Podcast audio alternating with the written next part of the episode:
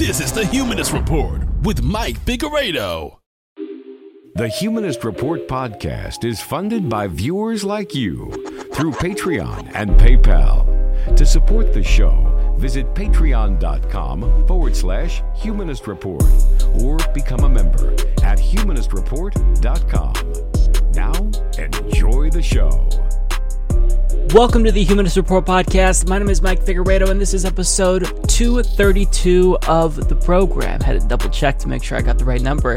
Today is Friday, March 13th, and before we get started, I want to take some time to thank all of our newest Patreon, PayPal, and YouTube members, all of which signed up for the very first time to support us within the last two weeks, and that includes Akbash Akita, Black Black Canary, Black Reaper X17, B Quinn, Krina Teknuk, Chris Chiarella, Chris Thomas, Claire Sewin, Daly Chen, David Brown, David Knapp, Deborah Cece, Dylan, Gary Peck 2, Jaden White, Joseph and the Booze Family, Joshua Berry, Kat Ballou, Ken Nardone, Laura McPhail, Laura Estrada, Michael Compton, Ming T. Yang, Moritz Willinger, Omar H. Atik, Peter Willett, Petros Korikis, Preston No Middle Name, Robert Porter with a message saying tax legal weed to pay for Medicare for all, Terry Burgess, Veronica Fox, and Zulfol. So thank you so much to all of these kind individuals. If you'd also like to support the show and join the independent progressive media revolution, you could do so by going to humanistreport.com slash support, patreon.com slash humanistreport, or by clicking join underneath any one of our YouTube videos. We've got a great show for you all this week. We will talk about the strategy Bernie Sanders needs to implement going forward, his town hall on Fox News, the DNC's plan to hide Biden away from the public in order to protect him, Elizabeth Warren's betrayal of the progressive left, along with her reasoning for not endorsing Bernie Sanders, Hillary Clinton's attacks on Bernie Sanders, Joe Biden talks about whether or not he'd veto Medicare for all as president. Spoiler alert, he would. And we'll talk about the disappointing election results on Mini Super Tuesday, followed by a look at the aftermath, including Van Jones' warning to Democrats about Joe Biden, Jake Tapper's assessment of the situation, James Carville's suggestion that we should just end the primary now, Krystal Ball's thoughts on vote blue no matter who, and finally, we will talk about how Trump's administration has botched their response to coronavirus. That's what we've got on the agenda for today's episode. Hopefully, you all will enjoy the program. So let's go ahead and uh, get right to it.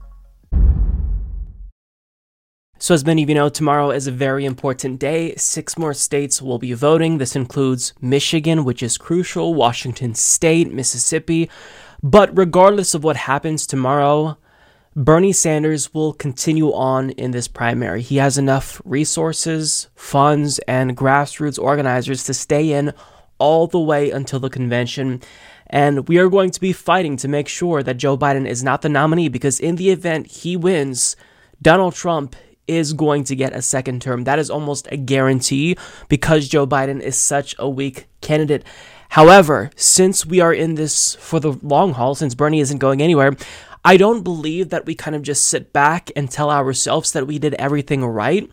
It's really important that we be introspective and we try to figure out as it happens what's going wrong for us, what's going right for us, and how we can adjust our strategy going forward. And one thing that I must say is that Bernie Sanders, he has phenomenal policies. He is someone who I agree with on almost everything. Not every single policy, but almost everything. And in terms of just policy itself, we haven't had a candidate this left wing in American history that's been this close to actually becoming the Democratic Party nominee. So he's great when it comes to policy. However, when it comes to strategy, that's where we we've really got to take a hard look in the mirror and understand what we can do differently. And when it comes to Bernie Sanders, he has got to really make a decision here.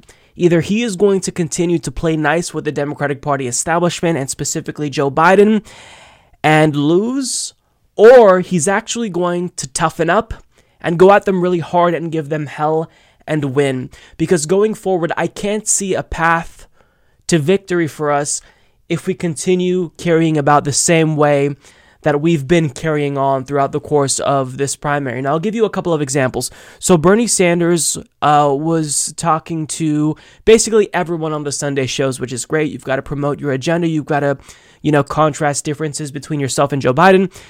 But he's too nice to Joe Biden. Here's an example.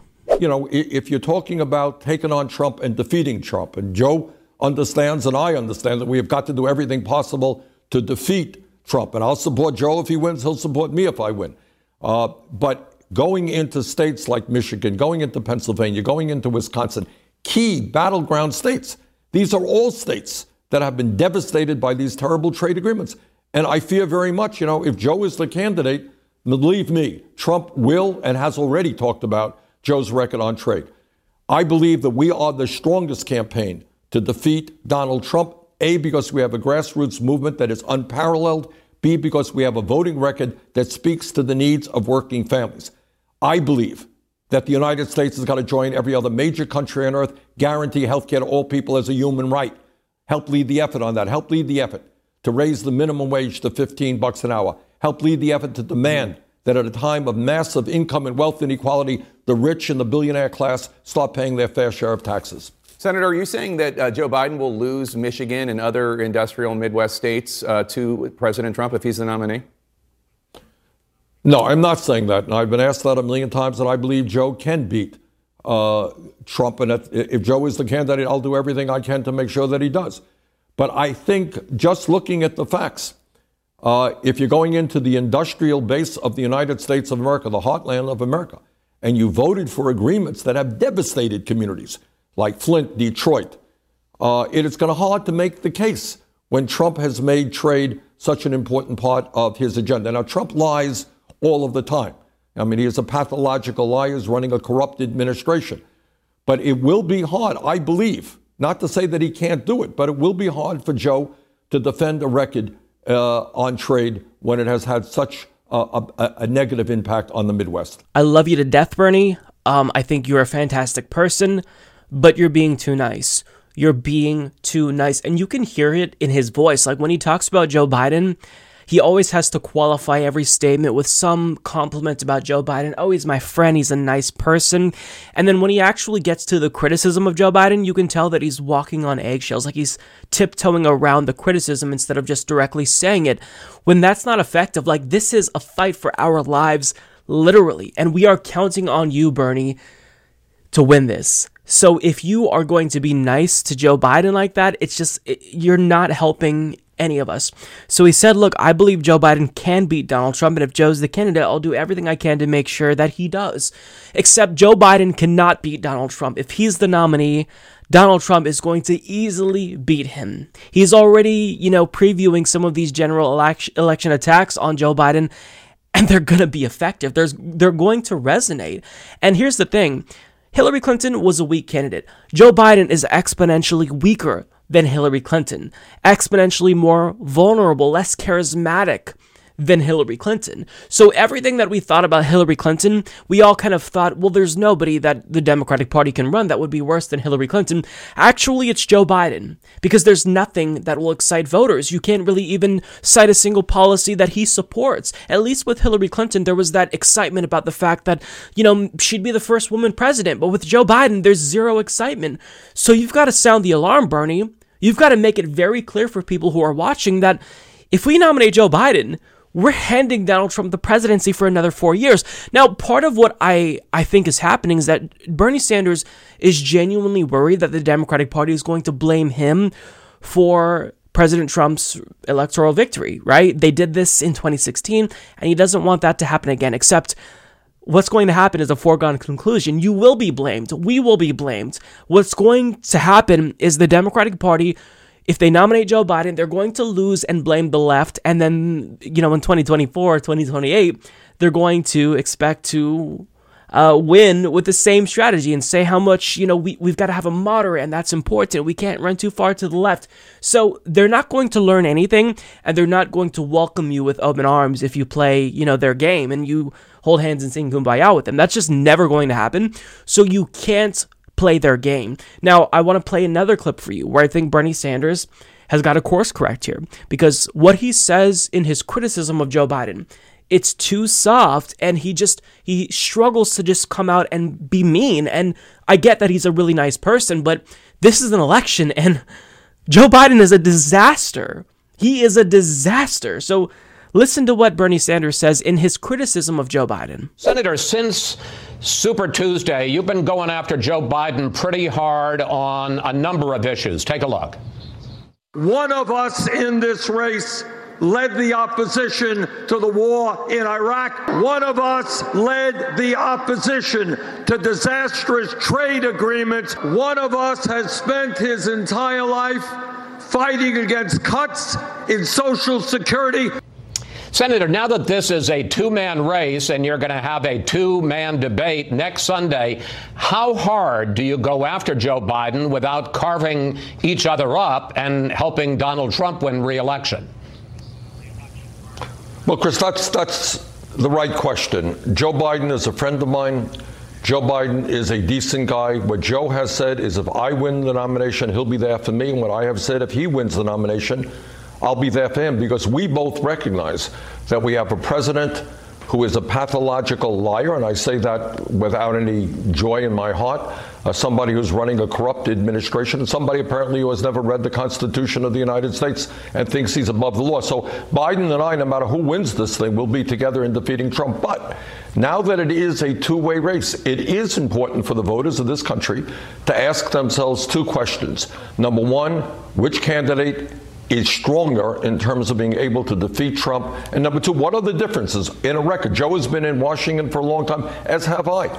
And my point is when people see the records, Joe voted for the war in Iraq, I opposed the war in Iraq. Joe voted for the Wall Street bailout, I vigorously opposed the Wall Street bailout. When you go to the Midwest, we're in Michigan right now, you go to Wisconsin, you go to Pennsylvania, people want to know about your views on trade because disastrous trade agreements like NAFTA and PNTR with China cost this country over 4 million good paying jobs, decimated communities here in Michigan. I helped lead the opposition to those trade agreements. Joe voted for them. You have to stop saying that Joe Biden is your friend. Whenever Joe Biden criticizes you, he's very smug, he's very arrogant, and it's effective. He never says, you know what, Bernie Sanders is my friend, but here's X, Y, and Z reasons why you should vote for me over him. He never says that. And then, you know, we've heard the same song and dance from Bernie Sanders over and over again. He prefaces his criticism of Joe Biden by saying, Look, I really like Joe Biden. He's such a nice person. But, you know, when it comes to the Iraq war and his trade deals, he'd be a disaster. Except, first and foremost, you can't be nice to Joe Biden like that. You've got to hit him and let people know what's at stake here. We are going to lose to Trump if he's the nominee. And second of all, this is a very different race. And what I want Bernie Sanders to acknowledge is that he's got to change up the strategy because he's won on the policy. And when I say he's won on the policy, I mean he's convinced Democratic Party primary voters that his ideas are the best ideas. I mean, look at some of these exit polls and just take a look at this article from Common Dreams. It says in every Super Tuesday state with exit polls, majority of Democratic voters support eliminating private insurance. And when you look at these exit polls here, even states where Joe Biden demolished Bernie Sanders, Medicare for all still won with large margins. It still got at least 50%. So we've won on the policy. We've won on the policy. So now what people are clearly voting based on is who they think can beat Donald Trump. So by you simply drawing policy differences between you and Joe Biden, that's not enough. You have to connect that, connect it to his weakness in a general election. Because the entire time, the Democratic Party establishment and media apparatus, to be fair, has made this a race about electability. And Bernie Sanders started to really get the messaging right there, but never was sharp enough. He has to make it very clear that this is about electability. If you want to play by electability, fine. We just ran Hillary Clinton a moderate and lost. Moderates lose all the time. Look at uh, John Kerry in 2004, Hillary Clinton in 2016. Do you want to roll the dice again? It is progressives who win. Barack Obama won by campaigning as a strong progressive. Now, you can argue that he didn't live up to those progressive ideals, but regardless, he ran a progressive campaign and won.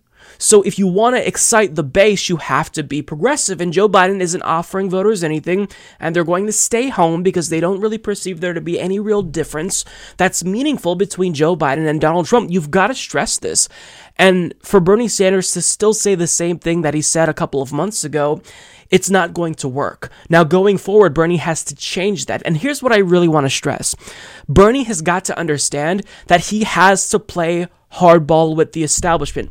Nothing that he can ever there's nothing he can say or do that's going to win them over and get them to appreciate his contribution to electoral politics. There's no way that he can win them over. You have to defeat them, you have to crush them because that's what they're trying to do to you, Bernie Sanders. That's what they're trying to do to you. And they're being successful because they have a lot of institutional advantages. So you've got to take back the messaging.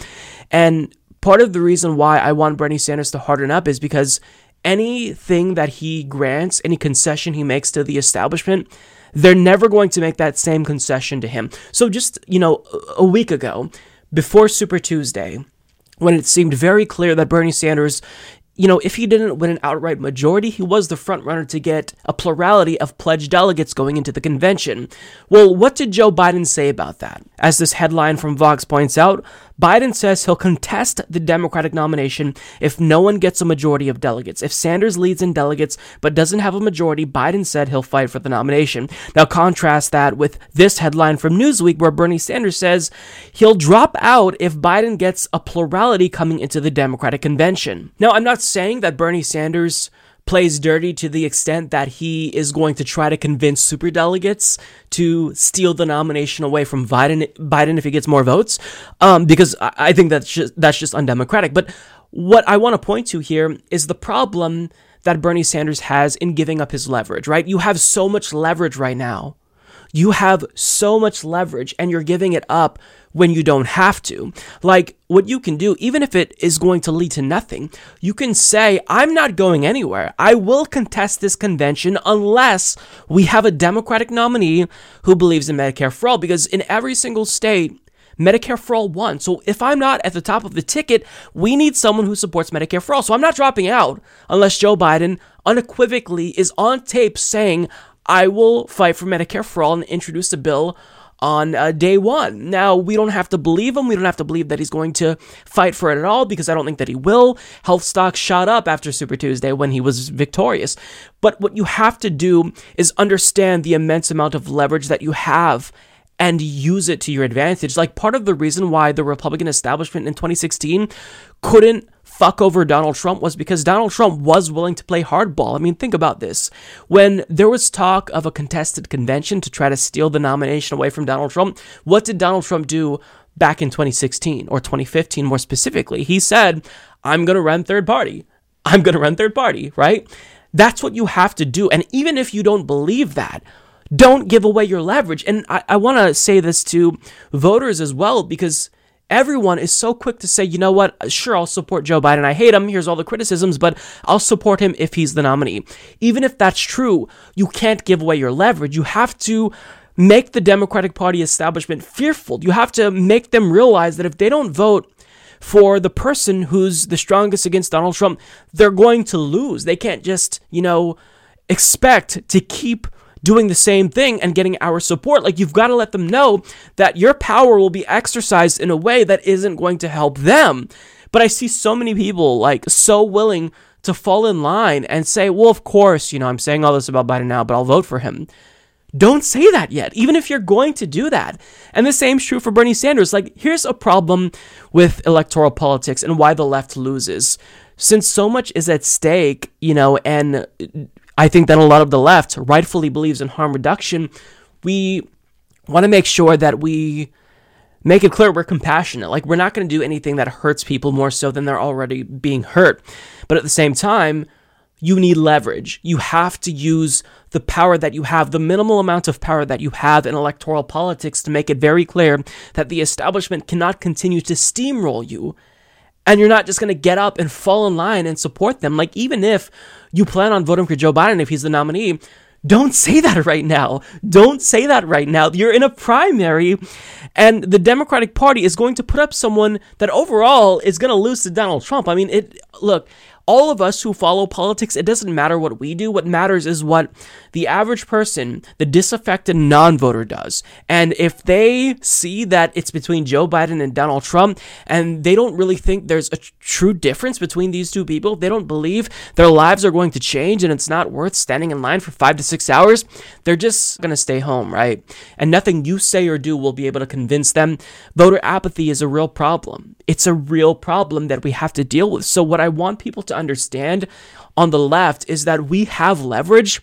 We just have to know how to use it and stop giving it away and play hardball. Stop trying to get the Democratic Party to like us. Stop trying to court them. We need to be in a position to where they're courting us. They're trying to win us over. And it's not the other way around. And, you know, the media plays us like fiddles sometimes. I've got to admit that. I mean, with this whole Elizabeth Warren thing and, you know, the snake emojis, the way that they set this up was that we are the ones who are supposed to be courting Elizabeth Warren for an endorsement. When think about this, this is someone who wants to run for president in 2024. She's a multimillionaire white woman. She's going to be perfectly fine. But we're supposed to be really nice right now to Elizabeth Warren, and we're supposed to court her and send her positive messages in this time of grieving. We are the ones who have leverage. Without us, the Democratic Party can never win another election again. Now, if you don't want to play hardball like that, if you don't want to be dirty, that's fine. But understand, if you give away your leverage, then the Democratic Party is essentially going to realize they can crush you and it's not going to hurt their chances, electorally speaking, right? You're telling them, you know what? It's okay if you rig it. It's okay if you crush me. At the end of the day, I'm going to fall in line like a good little soldier and support the Democratic nominee, regardless of who it is. I mean, if you put up a clone of Donald Trump with a D next to his name, I'll support that individual because I believe that, you know, harm reduction is the best strategy. And you may be right about that. But there's a time and place for all of that. If you are going to fall in line, there's a time and place for that. Now is not the time. Now is the time to absolutely be disruptive and loud and make it very clear that the Democratic Party establishment doesn't control you. You are a free agent and you're going to make a decision that's best for you. And voting for Joe Biden is not an option. And you will not vote for Joe Biden. Even if you are, say you won't right now. Do you understand what I'm what I'm talking about? Like we just we have to acknowledge that if we're going to really focus on electoral politics and be hyper focused on it like we have been on the left, then we can't play nice with the Democratic Party establishment. And this, you know, going back to Bernie Sanders, this is true for him as well. You have to make it very clear that you're going to play hardball with them and they're going to hate you, but that's fine because they're never going to love you. It doesn't matter what you say or do, you will never win them over. They will always hate you. The media will always hate Bernie Sanders and they'll use him in, you know, a, a few years to their advantage for ratings and whatnot, but they're never going to love him because capital at the end of the day will always do what's best for capital. It's not going to roll over and die. You can't be nice enough to the capitalists and win them over. You've got to fight as hard as you possibly can. And even if we fight really hard, it still might not be enough. But know that we did it by being as fierce and ferocious and relentless as we possibly can be. And we didn't give them permission to fuck us over, essentially. We didn't give up our leverage when it was too early. So, this is just, you know, to kind of summarize this and wrap this entire message in a bow.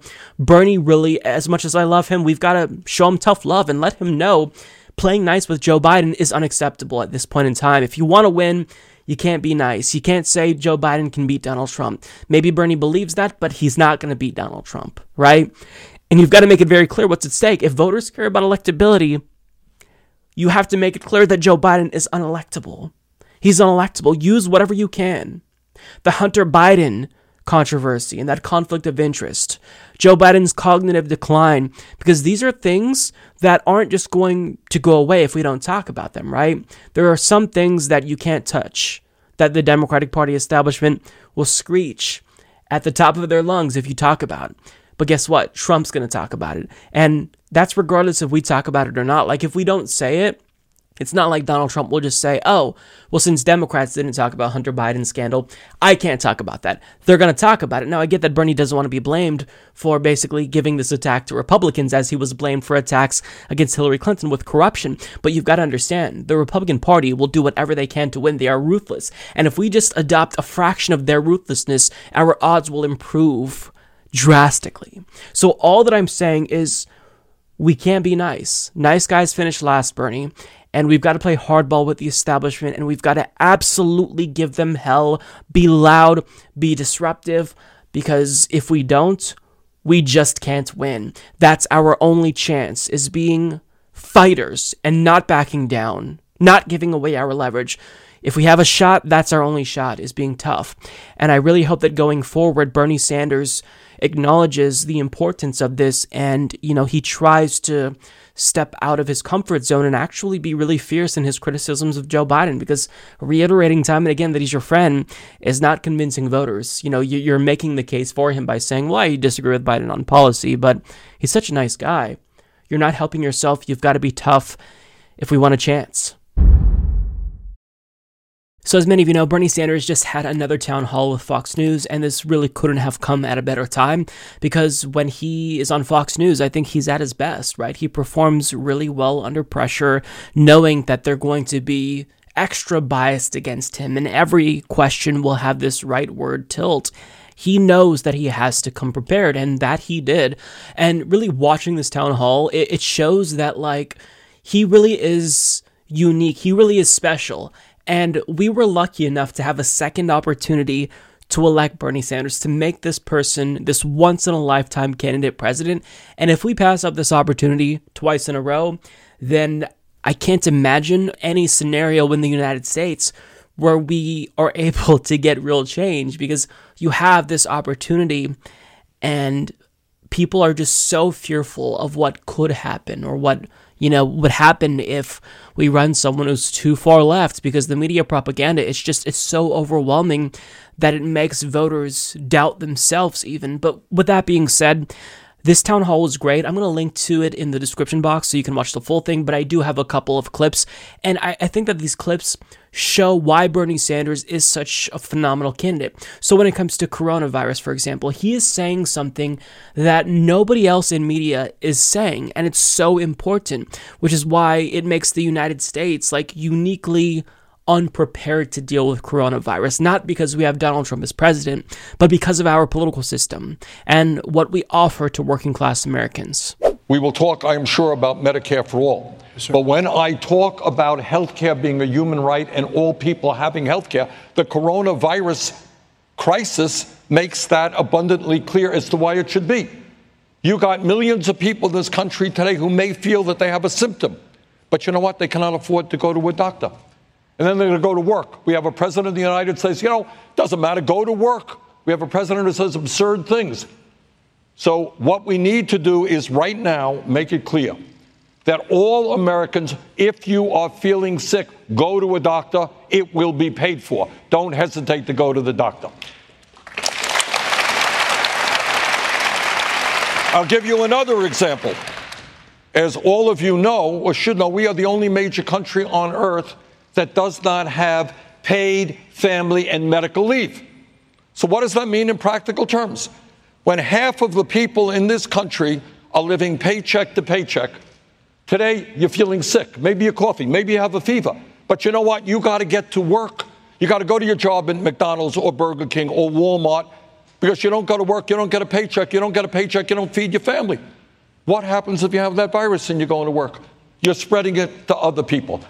So, right now, while we move to make paid family and medical leave national policy, at this moment at least, we say to every worker if you are sick, stay home. And we will figure out a way to make sure that you are compensated and get your salary so your family doesn't suffer. And this should be said every single time coronavirus is talked about. Because, look, when it comes to these types of, you know, um, pandemics and whatnot, we're not prepared to deal with it because Americans don't have a choice. They can't just choose to stay home if they have symptoms. They can't just choose to go see a doctor. Like the situation that we are in currently, the situation that working class people are in specifically, makes them incapable of dealing with this appropriately. So you can have all these protocols. You can suggest that they stay home if they're feeling sick, but we have an economic system that makes that impossible currently. So, in the event we have these types of highly contagious things spread like coronavirus or the flu and whatnot, it's going to be worse in systems where one, we don't have universal health care, and two, where we're not allowed to take time off of work because if we do, then we can't feed ourselves. So Bernie Sanders is the only person who's talking about it that way. And on the subject of Medicare for All and why it's so important as it relates to coronavirus, he explained how the benefits for Medicare for All they're obvious. I mean, yes, we need a payroll tax to fund Medicare for all, but when we eliminate copays, premiums, deductibles, the average person is going to save more money. Now, the Fox host here tried to follow up with a hacky point and was booed. But towards the end of this clip, you're going to see that he got her conceding to some of his points and agreeing with him. If right now you're the average worker, okay, you're paying $12,000 a year for health care.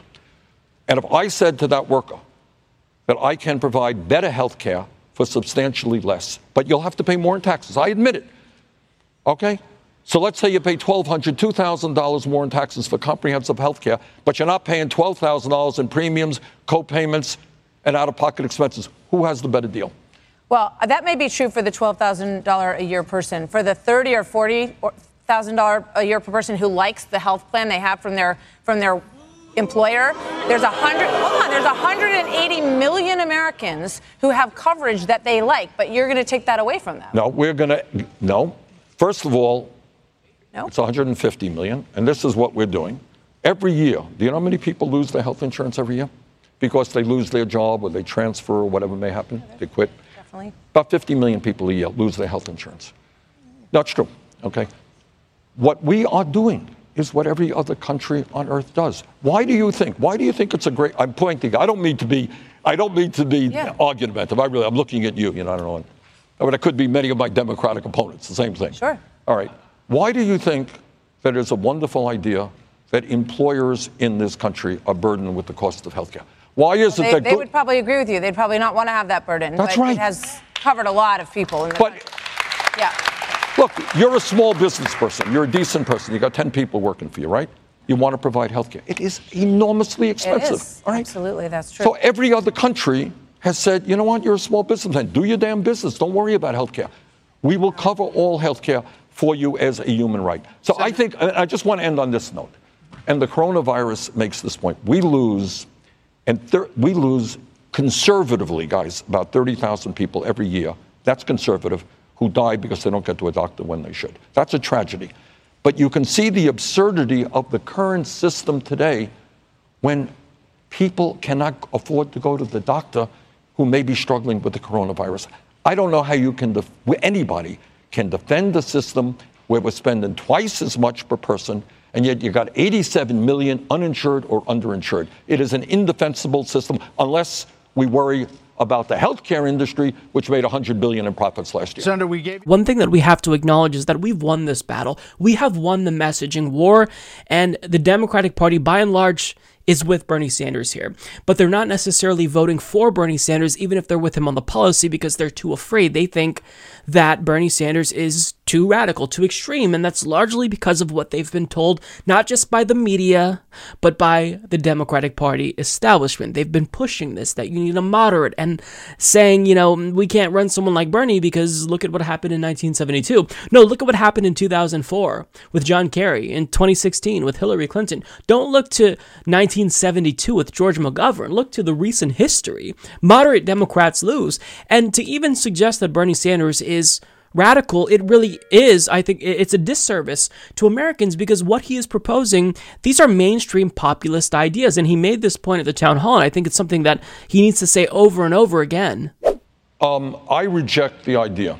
I really do. That's one of the things that bothers me. You know i hear it every day. I hear it on the media. I hear it from my opponents. Bernie is an extremist. Bernie is too radical. Okay? Let's deal with it. Is raising a starvation minimum wage of $7.25 an hour, which has not been raised in 10 years, to $15 an hour, a living wage, a radical idea? No.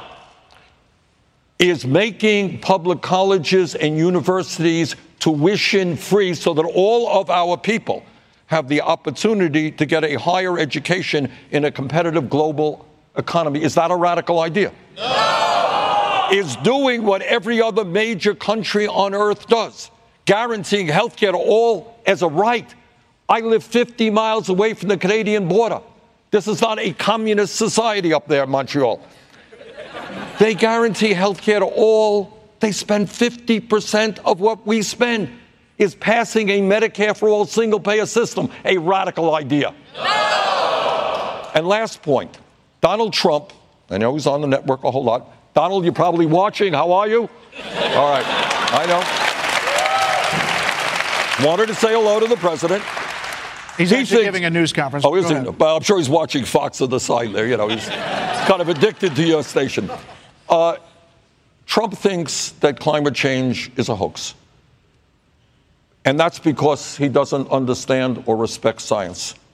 I believe that, sci- that climate change is an existential threat to this planet. I I will listen to the scientists who tell us that we have got to move aggressively to transform our energy system away from fossil fuel to energy efficiency and sustainable energy. And through a Green New Deal, by the way, we can create up to 20 million good paying jobs. So uh, my point is, I reject, I appreciate Allison raising the question. I just don't think any of those ideas are radical. That is what he should be saying, but I think that he needs to sharpen his message. So don't just say that your ideas aren't radical because you're correct there. And he said this at a town hall at CNN recently, and it's it's something he should hammer away at. But you also have to explain how not only are your ideas not radical, but Joe Biden is the one who's actually out of lockstep with the Democratic Party and Americans because it doesn't really matter if you are a Republican or a Democrat. You know, voters they aren't as ideological and partisan as people in DC. So when you look at public opinion polls, they support Medicare for all. They support legalizing marijuana and raising the minimum wage. So if you're against most of those things, then you are the one who's truly out of step. Therefore, you are radical. And Kyle Kulinski made this point about strategy and how, you know, uh, Bernie needs to hammer away how Joe Biden is actually the one that's extreme. And I think that that is a strategy that Bernie has to implement going forward. It's not too late, but he's got to really try to normalize his policy positions and not allow the mainstream media to monopolize discourse when it comes to issues like Medicare for all or legalizing marijuana because these aren't radical ideas. If every other country in the world has them, then it's not radical. But shifting gears, the uh, subject of Hillary Clinton uh, came up and his response was great because it showed that, you know, he's not like these other rehearsed focus group driven politicians. He has his set of talking points, but he knows how to turn on the charm. He can just be personable and relatable. And his response to Hillary Clinton's attacks, I thought were just fantastic. Bernie just drove me crazy. He was in Congress for years, years. He had one senator support him. Nobody likes him. Nobody wants to work with him. He got nothing done. He was a career politician. He had he did not work till he was like 41 and then he got elected to something. It was all just baloney and I feel so bad that, you know, people got sucked into it. Wow, that's strong stuff. What's your reaction? Unlike Secretary Clinton, I don't want to relive 2016. We're in 2020.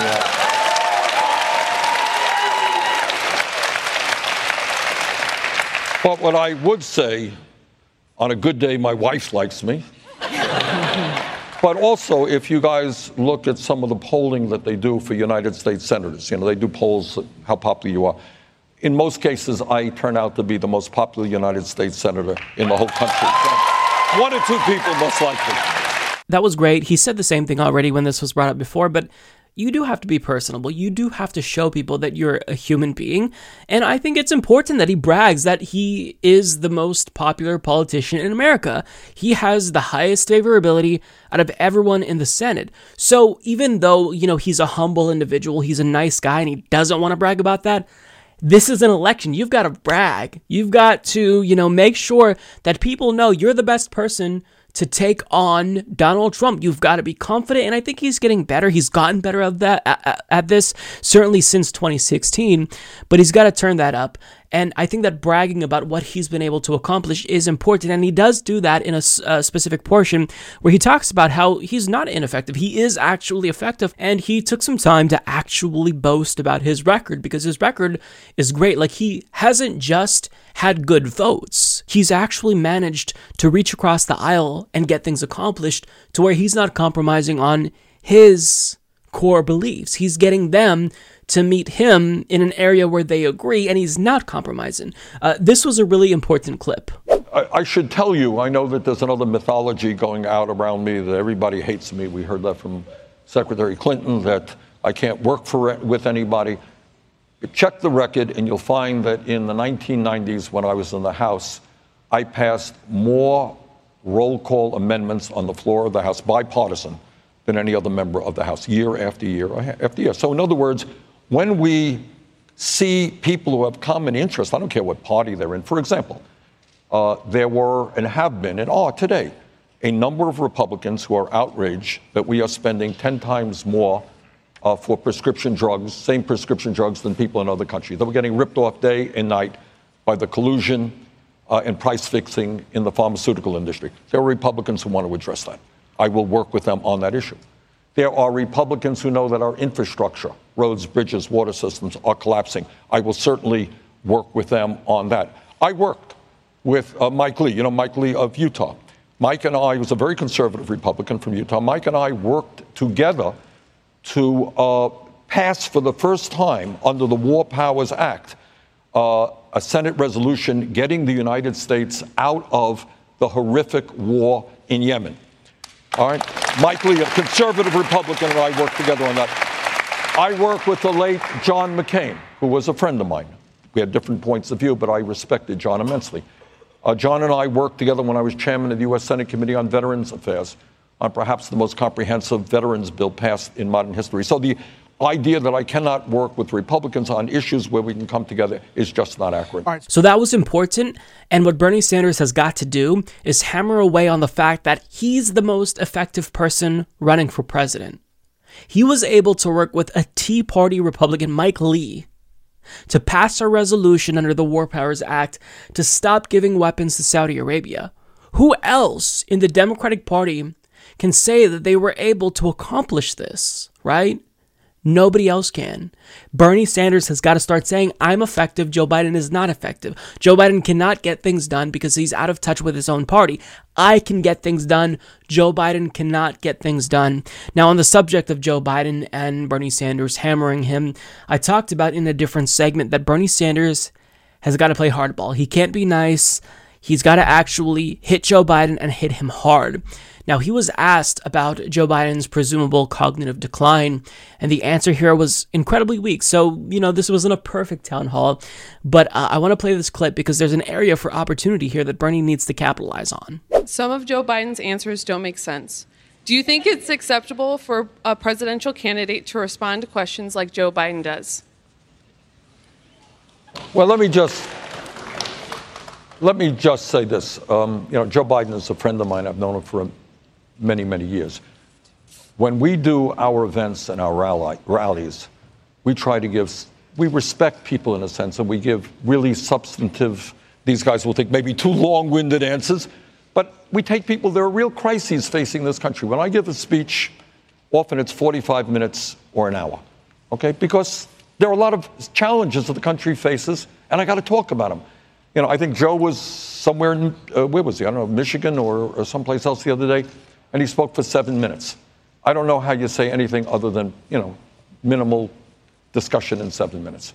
So, all that I have always believed is that if we believe in democracy, a candidate has got to be honest with the people about what he or she believes, given the many, many challenges facing our country. And when you do that, when you're honest and you look at the hard issues, so you're going to take on the fossil fuel industry or Wall Street or the drug companies, it brings forth opposition. I know that. I get beaten up every day. That's fine. That's what I do. But all I would say is I'm not going to criticize Joe, but to say that I think the American people in this incredibly complicated and difficult moment in our history are entitled to thoughtful, answers to the crises we face. He's almost programmed to where whenever Joe Biden's name comes up, he says Joe Biden is a friend of mine. You have to stop, Bernie. You have to stop saying this. It's getting on my nerves. That's that's one thing. But on top of it, like You don't have to preface every criticism of Joe Biden with this qualification that oh he's a great person, you know he's he's one of my best friends ever. Nobody cares. This is an election. Joe Biden is not a good person, okay? He is running to get elected and do nothing, and that's if he's lucky enough to beat Trump. Don't think he's going to be able to do that. But Bernie you know, he kind of alluded, like he tap danced around this, but he alluded to the fact that maybe Joe Biden's team is trying to hide him away from the public. So he referenced Joe Biden's seven minute speech but he referenced it and then ran away from it. But what do you mean? Like, why did you bring up the seven minute speech that Joe Biden just made? Like, why is that important? You have to connect the dots for voters because voters aren't going to do that themselves. So you have to be the person that connects it for them. Say it. Just say what you're thinking. Joe Biden's team is hiding him away from the public because they believe that he is a detriment to himself if they hear him speak, because he does stumble over his own words. And we're not talking about a stutter, we are talking about cognitive decline that we can all see. I mean, it happens to people when you get older. I'm not diagnosing him with anything. I'm saying that he does not, he's not as sharp as he used to be. That's obvious. It's not a conspiracy theory to say this. And regardless of how loud the media screeches about this, I mean, Trump's going to bring it up. We have to grapple with this. You can't hide away uh, from the public forever. So for Bernie Sanders to reference that seven minute speech and then run away from it, what a missed opportunity. Now, later on, one of the hosts actually brought it up again, asking him, What do you mean by this? And Bernie basically said, Well, look, there's so much policies to talk about. Why, you know, how could I possibly say it all in seven minutes? Tie it together, Bernie. Tie it all together. Make it very clear that Joe Biden and his team's strategy is to hide him away from the public, and that in a general election between him and Trump, you can't hide. If you hide, you will lose. Trump will capitalize on that. Call him out for hiding. Now, after this, he was shown clips of Julian Castro, Cory Booker, and Joe Scarborough of Morning Joe making the very obvious point that, you know, Joe Biden is very much in cognitive decline. I don't know what's going on there, but what we do know is that put him on a stage against Donald Trump, he will get crushed. He will get crushed because he struggles to articulate himself. You can see it's very difficult for him to collect his thoughts, and I totally sympathize with the stutter, right? That's something that we can all give him a pass for, but we're not just talking about a simple stutter. So, you know, this was brought up they tried to really get Bernie Sanders to answer more directly and not beat around the bush, and it was just a missed opportunity. Uh, I'm not going to go at that level uh, in attacking. Joe and I have, uh, you know, that's for people to decide. All I can say is Joe and I have very significant political differences. And I'm not going to be making, you know, personal attacks on Joe. That's not what I do. That is incredibly heartwarming, and I'm sure that the Democratic Party establishment uh, really admires this respectable stance that he's taking. But this is exactly how you lose an election. Exactly how you lose an election. You can't not point this out. It's irresponsible to not talk about this.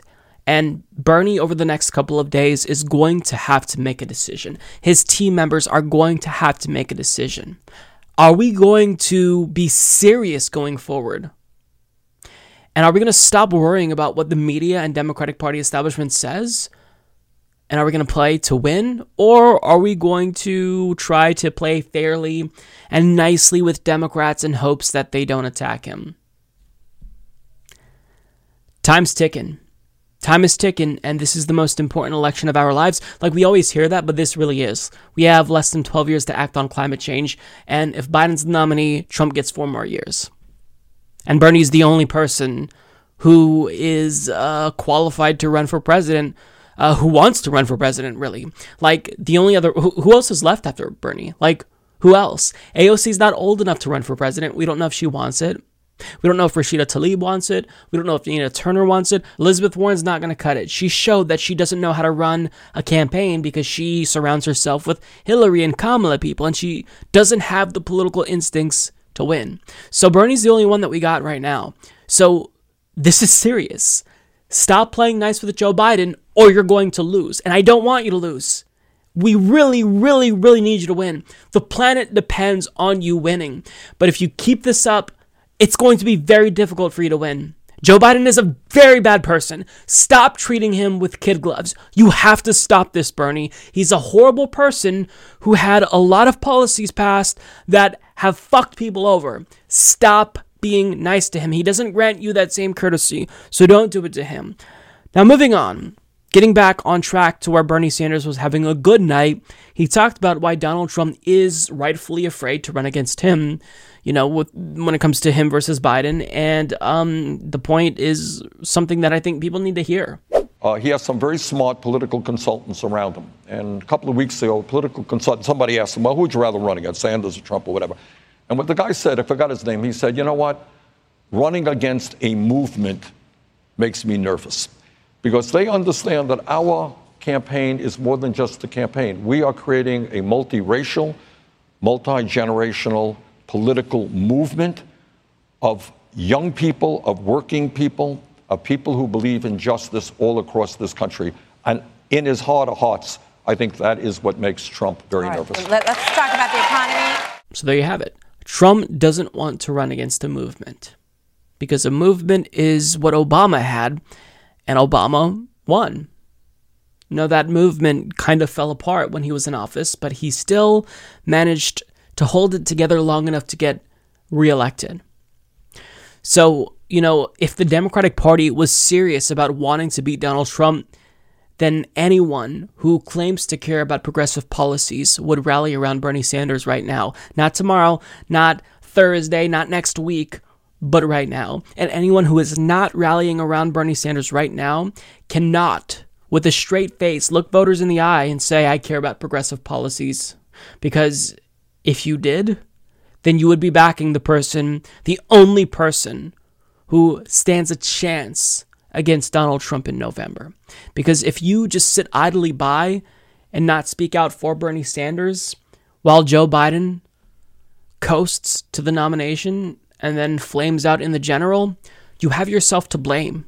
You can't blame voters for this. You have to blame yourself if you have any sort of power or influence currently in DC. So, overall, uh, I really would encourage you to watch the full town hall. I think that it was great. I think that Bernie did his best.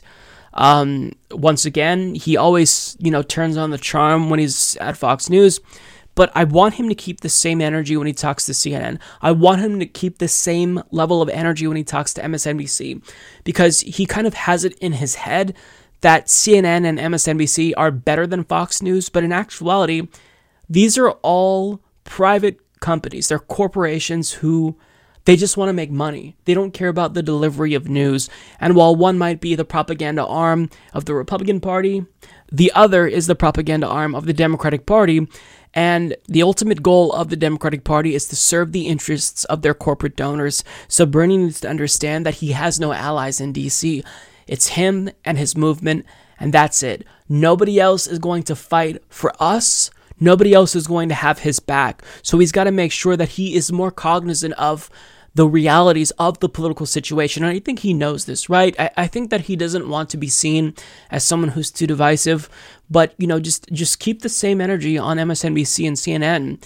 And I think you'll be doing better because there's a lot of distrust with the mainstream corporate media because they're not news. It's it's entertainment, right? It's infotainment at best. So you can't you can't only bring this level of you know, snark and energy to Fox News town halls. You've got to keep it when you're talking to Jake Tapper on CNN, who will have the same types of corporate talking points. You've got to have it when you're talking to MSNBC, who also is looking to stop your movement and stop all the momentum that we've built up for Medicare for All. So, great town hall overall. I just really hope that Bernie Sanders takes all of the criticism that he's receiving from individuals in indie media to heart and acknowledges that if he is going to win this he's not going to do it by being nice. He's got to be aggressive. He may not necessarily feel comfortable really attacking Joe Biden hard, but that's the only way that you're going to win this because playing nice hasn't worked. And you're not going to win over the establishment, so the best that you can do is expose them for the frauds that they are. So on Sunday, March 15th, there will be a one on one debate between Bernie Sanders and Joe Biden because this is now a two person race. One of them will win and the other will lose. And now that Joe Biden has no one else to hide behind at these debates, well, I think that his team knows that this could be a disaster. Like we saw how disastrous one debate was for Mike Bloomberg, and also knowing just how volatile this race is. I mean, we've seen momentum shifts time and again. This could hurt Joe Biden. It could be a fatal blow to his campaign, even if currently he does have all the momentum, even if he is the front runner, because we've seen Bernie Sanders at one point go from being unstoppable to being someone who is no longer the front runner. We've seen Joe Biden on the cusp of death, where he came in, what, fourth or fifth in early states. And there was talk of him dropping out if he didn't win South Carolina, and that all changed. So the race isn't over. It's still dynamic, right? No matter what happens on Mini Super Tuesday, it's not over. And in the event Joe Biden has a terrible debate against Bernie Sanders, he could still have all the momentum reversed if voters see that he's not going to be competent enough to take on Donald Trump. So, up until this point, his campaign has been pretty strategic and rightfully so in trying to hide him away from the public so voters don't see how much of a gaffe machine and a disaster, quite frankly, he really is. So, anticipating the potential, you know, uh, scenario where Bernie Sanders pummels Joe Biden, um, they're changing the format. The DNC and CNN are changing the format to accommodate Joe Biden because of what will likely be a very terrible performance. Look, Bernie Sanders is a very nice person, but even if Bernie Sanders is polite, just having Joe Biden talk for 50% of the time at a two hour debate would be a nightmare situation because voters are going to see, oh, that's not the Joe Biden I remember. You know, I, have seen him at these debates and he talks once in a while and he seems okay, but hearing him speak for an extended period of time, that has me kind of reassessing who can be the person to take on Donald Trump and actually win. Maybe it's Bernie Sanders after all. So, you know, they changed the format because they don't want to hurt Joe Biden. So, what are they doing? They're doing a more informal question answer town hall type format in order to make sure that Joe Biden is protected. Man, they are brazen. So as Holly Otterbein and Marc Caputo of Politico report, quote, why does Joe Biden not want to stand toe to toe with Senator Sanders on the debate stage March 15th and have an opportunity to defend his record and articulate his vision for the future? asked Jeff Weaver, Sanders' senior advisor. Biden's campaign and the DNC said the format for the debate was decided by the party and CNN. The news network declined to comment and referred questions to the DNC. Quote, we will participate in whatever debate CNN chooses to stage. Stand standing, sitting at podiums, or in a town hall, Biden's deputy field manager, Kate Bedingfield, said, quote, The problem for the Sanders campaign is not the staging of the debate, but rather the weakness of Senator Sanders' record and ideas. Not really, but okay. The Sanders campaign's accusations unfold just as his supporters and some Republicans have stepped up their criticisms of the 77 year old Biden's physical fitness and mental acuity after lapses on the campaign trail and multiple poor debate performances. For his part, the 78 48 year old Sanders has weathered questions about his health ever since suffering a heart attack late last year, including from some of Biden's backers. Weaver said he's not questioning Biden's health, and Biden's campaign said the same about Sanders, but sought to portray him as too inflexible. Quote, We want to have an exchange of ideas next week in Phoenix. We look forward to taking voter questions in a town hall style setting, said Bedingfield. It is odd to see a campaign that says it is based on revolution arguing for the status quo because this is how every other debate has gone. That's a stupid argument. Why is Senator Sanders opposed to a little change? The new format would be a town hall style production featuring audience questions but in a more intimate setting with the candidates in chairs behind desks, similar to the way Barack Obama and Hillary Clinton were seated in a few 2008 debates. So it's funny because Joe Biden's team is outright denying that this change was made at the behest of Joe Biden, but it was the DNC who is very clearly in the tank for Joe Biden. Tom Perez came from that administration and CNN. They both hate Bernie Sanders. Do you think that this was just a coincidence? Do you think it was a coincidence that the DNC chose to limit the number of debates back in 2015 and 2016? No, all of these things are done for a reason. And that reason is to protect the status quo, and that's Joe Biden. They know that Joe Biden, even if Bernie Sanders was very, very nice to him, which he probably would be, would still trip and fall over himself and look like an incompetent clown on a debate stage that lasts two or three hours. So they're trying to make it seem a little bit better for Biden by having the audience ask questions, take time away from Biden so he doesn't have to speak the whole time. This is shameless, this is brazen, and this is done to protect Joe Biden. We don't have to speculate about their you know, intentions because it's been clear from day one. They want to stop Bernie Sanders at all costs, and this is part of that effort. This is part of that effort. So, you know, the arguments that they're using, Kate Bedingfield is saying, oh, well, I thought you want a revolution, so you can't handle a town hall setting. This bluffing is embarrassing because it's just bluffing. Like, it's obvious that you're talking smack because you're trying to hide away your candidate. It, look, if, if this is the case and you're truly confident in Joe Biden's ability to speak, then why don't you have him do a one hour press conference? Why don't you have him speak at a rally for more than seven minutes? Why don't you have him do more events? See, you won't do that because you've got the right strategy. You know that you've got to hide Biden away from the public because if, you know, Americans see him for what he really is, an incompetent individual, he might lose. It doesn't matter how much momentum you have. This is an election about electability. You guys are the ones who made it this way the media, the Democratic Party establishment. So they realize that that electability argument goes away, it dissipates like that. If voters see Biden for what he really is, and they've done a great job at keeping him away from the public. Joe Biden didn't even campaign in states that he was able to win. So, I mean, credit to them for knowing at least what they were working with and how to work with him.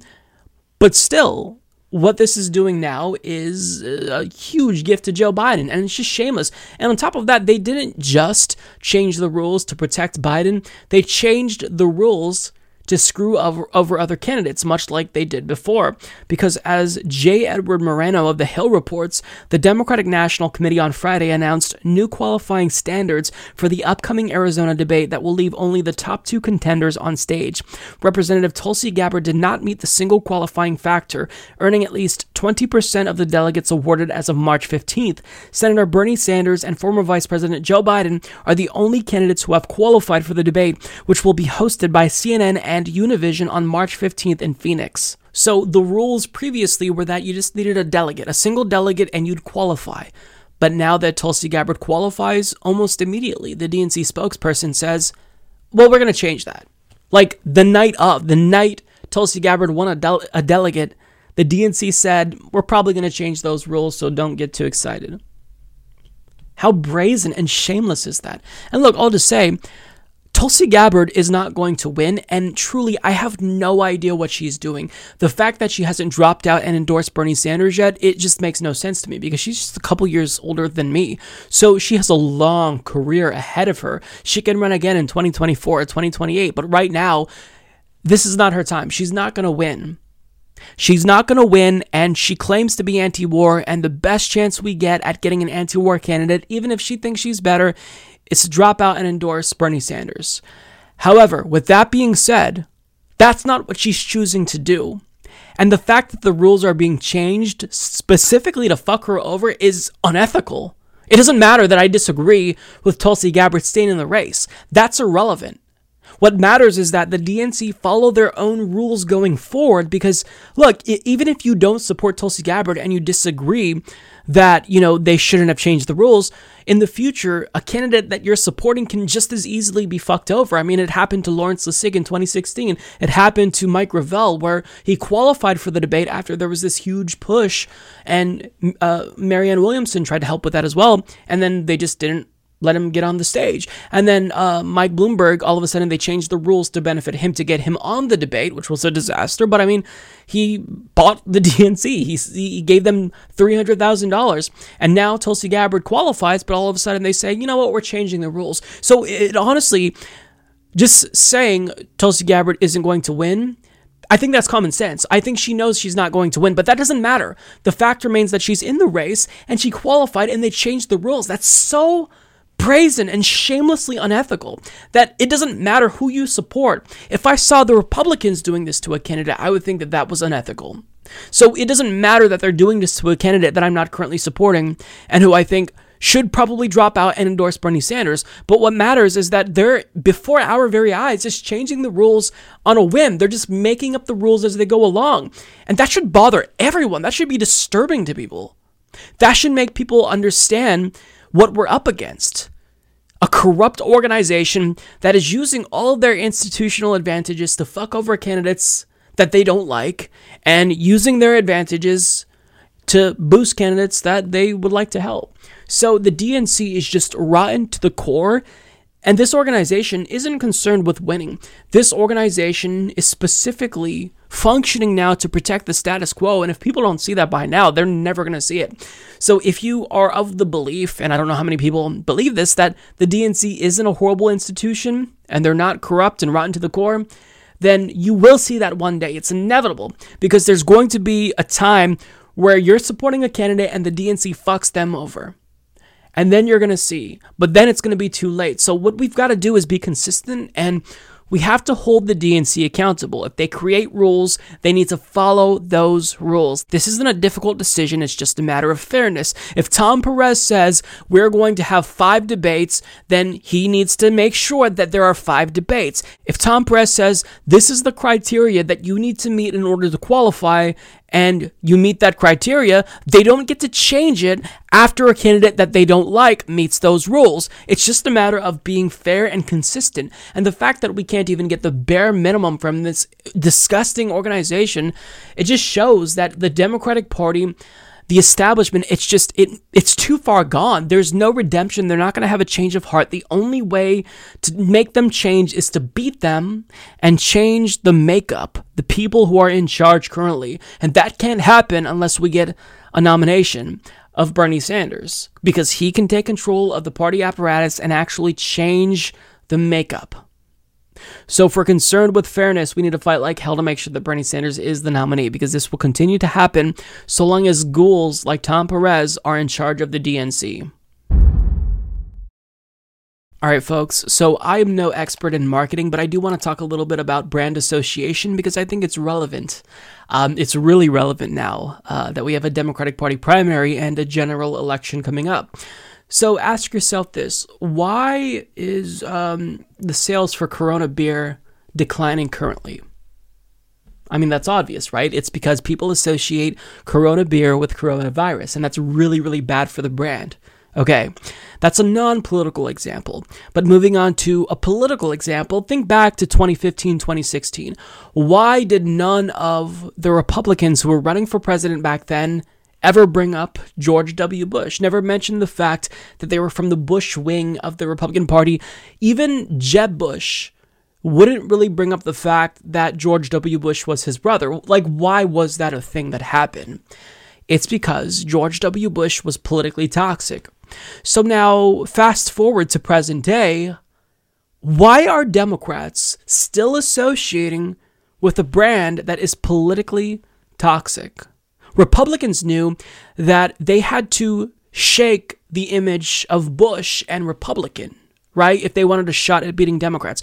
So why are Democrats not doing the same for Hillary Clinton? Because just having her associated with the Democratic Party brings down the aggregate Democratic Party because she is deeply disliked, deeply unpopular, and for very good reasons. So you'd think if they want to win and I'm not sure that they do, not sure that they're serious about winning, they would do everything in their power to stay away from Hillary Clinton, but yet Democrats haven't learned from that mistake. And this isn't like some new thing to the 2020 election. In 2018, Andrew Gillum was campaigning with Hillary Clinton and Debbie Wasserman Schultz, like some of the most politically toxic figures in American politics.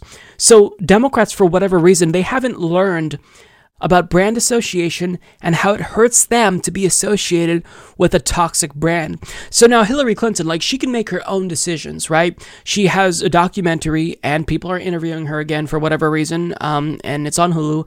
I haven't watched it yet because I don't hate myself that much. She also has a podcast coming out before the general election, so that'll be interesting. Um, and you know, it's fine if she wants to do her own thing. Nobody can control her. She can do whatever she wants. I would prefer that she goes away, but she's not going to go away. She's made that very clear. But What matters is how Democrats and the media respond. And we know a lot of people in mainstream media, they are Democrats, right? They're Democratic Party establishment loyalists. They'll pretend to be objective and neutral, and they won't say that, but in actuality, they are. So if they cared about Democrats, if Democrats cared about Democrats, why are we still taking anything that Hillary Clinton says seriously? And I want to give you an example. So Hillary Clinton was talking to Fareed Zakaria on CNN, and she was giving him advice on who can beat Donald Trump. I don't know what to say, but uh, take a look because this is a real thing that happened. If Bernie Sanders is the Democratic nominee, will you campaign for him? I will support the nominee of the Democratic Party. Or will you campaign for him? I don't know if he would ask me to campaign for him, Fareed, because I have no idea what he is uh, thinking about for a general election campaign. As I've said many times, I do not think he's our strongest uh, nominee against Donald Trump. Is that uh, an endorsement of Joe Biden? I'm not endorsing. Uh, There's nobody left. Well, I, mean, I guess that's true. There isn't anybody left. But I think uh, what uh, what Joe's victories on Super Tuesday showed is that he is building the kind of coalition that I have. Basically, it's a broad-based coalition. I finished. You know, most of the work I needed to do for the nomination on Super Tuesday, and then it kind of lingered on. And I think Joe is on track to doing exactly the same thing putting together a coalition of voters who are energized. Okay, so some of you might have missed this, and I can forgive you if you forgot because it's been a couple of years now. But back in 2016, Hillary Clinton was the Democratic Party's nominee, and she lost to Donald Trump. Yeah, many of you might not know this. But yet, we're bringing her on mainstream media and she's telling us who she thinks is the strongest against Donald Trump. And we're not just laughing in her face. Fareed Zakaria didn't like burst out into tears, laughing hysterically at what she had to say. She literally said, Joe Biden is building the kind of coalition that I had basically, putting together a coalition of people who are energized. Am I like alone here? Am I in the twilight zone?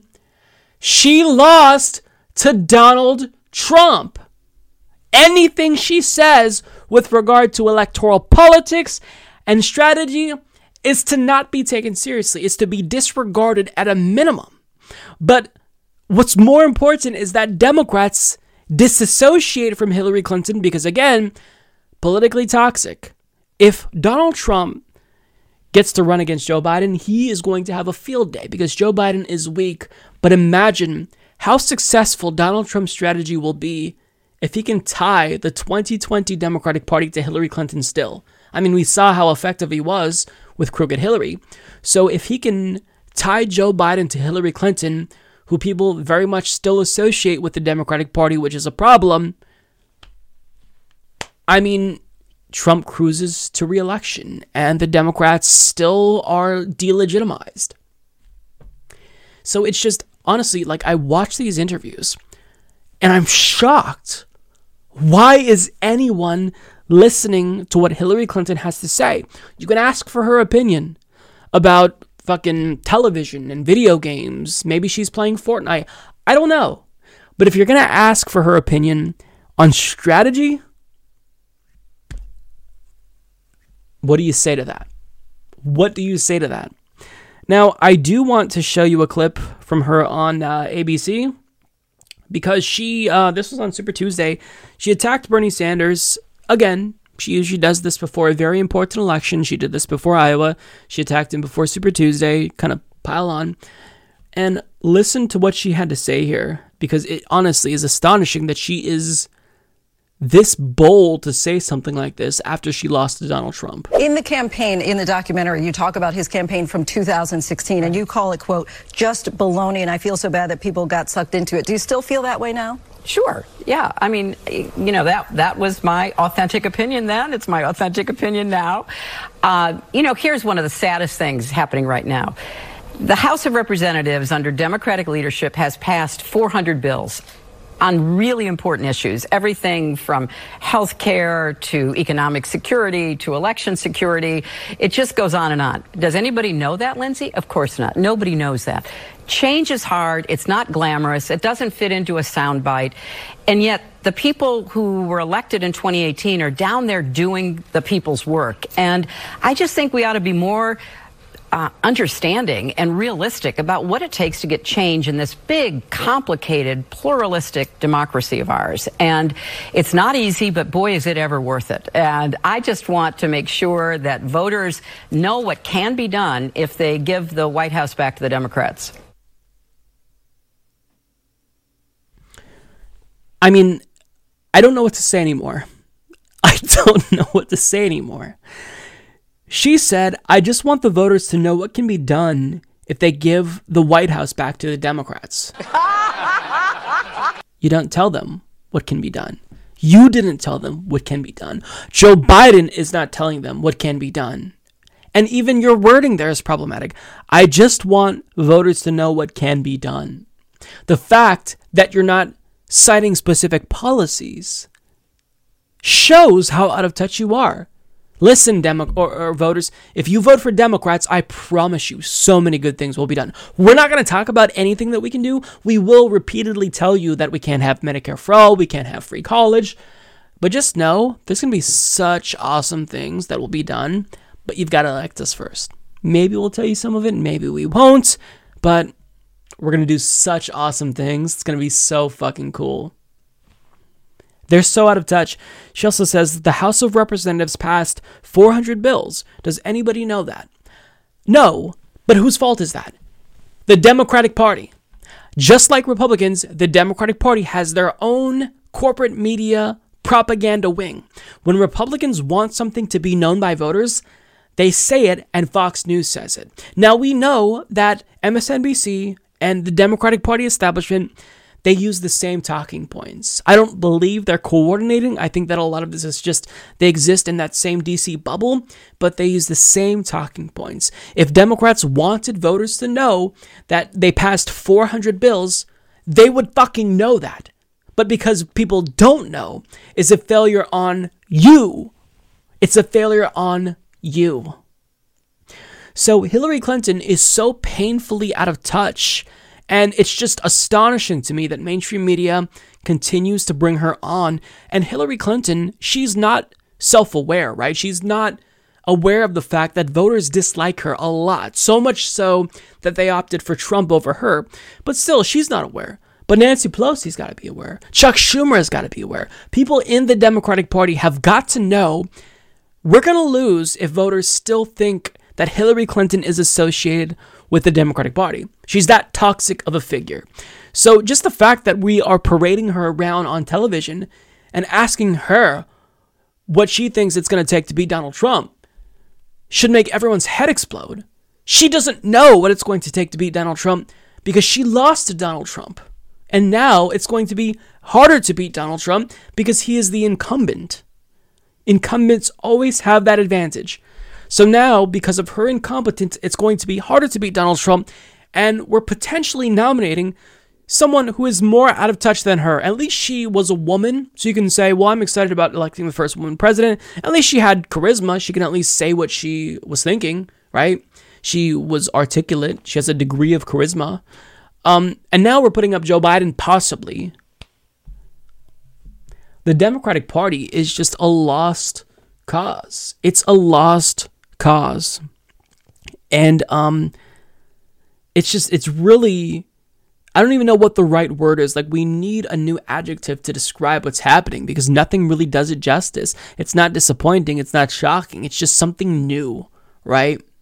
That they never will learn their lesson and hypothetically speaking, if Biden's the nominee and he loses to Trump, do you honestly think that they're going to do any soul searching in 2024, 2028? No. They're never going to change the same people who got us to this point with Donald Trump as president, Hillary Clinton, Barack Obama, Joe Biden.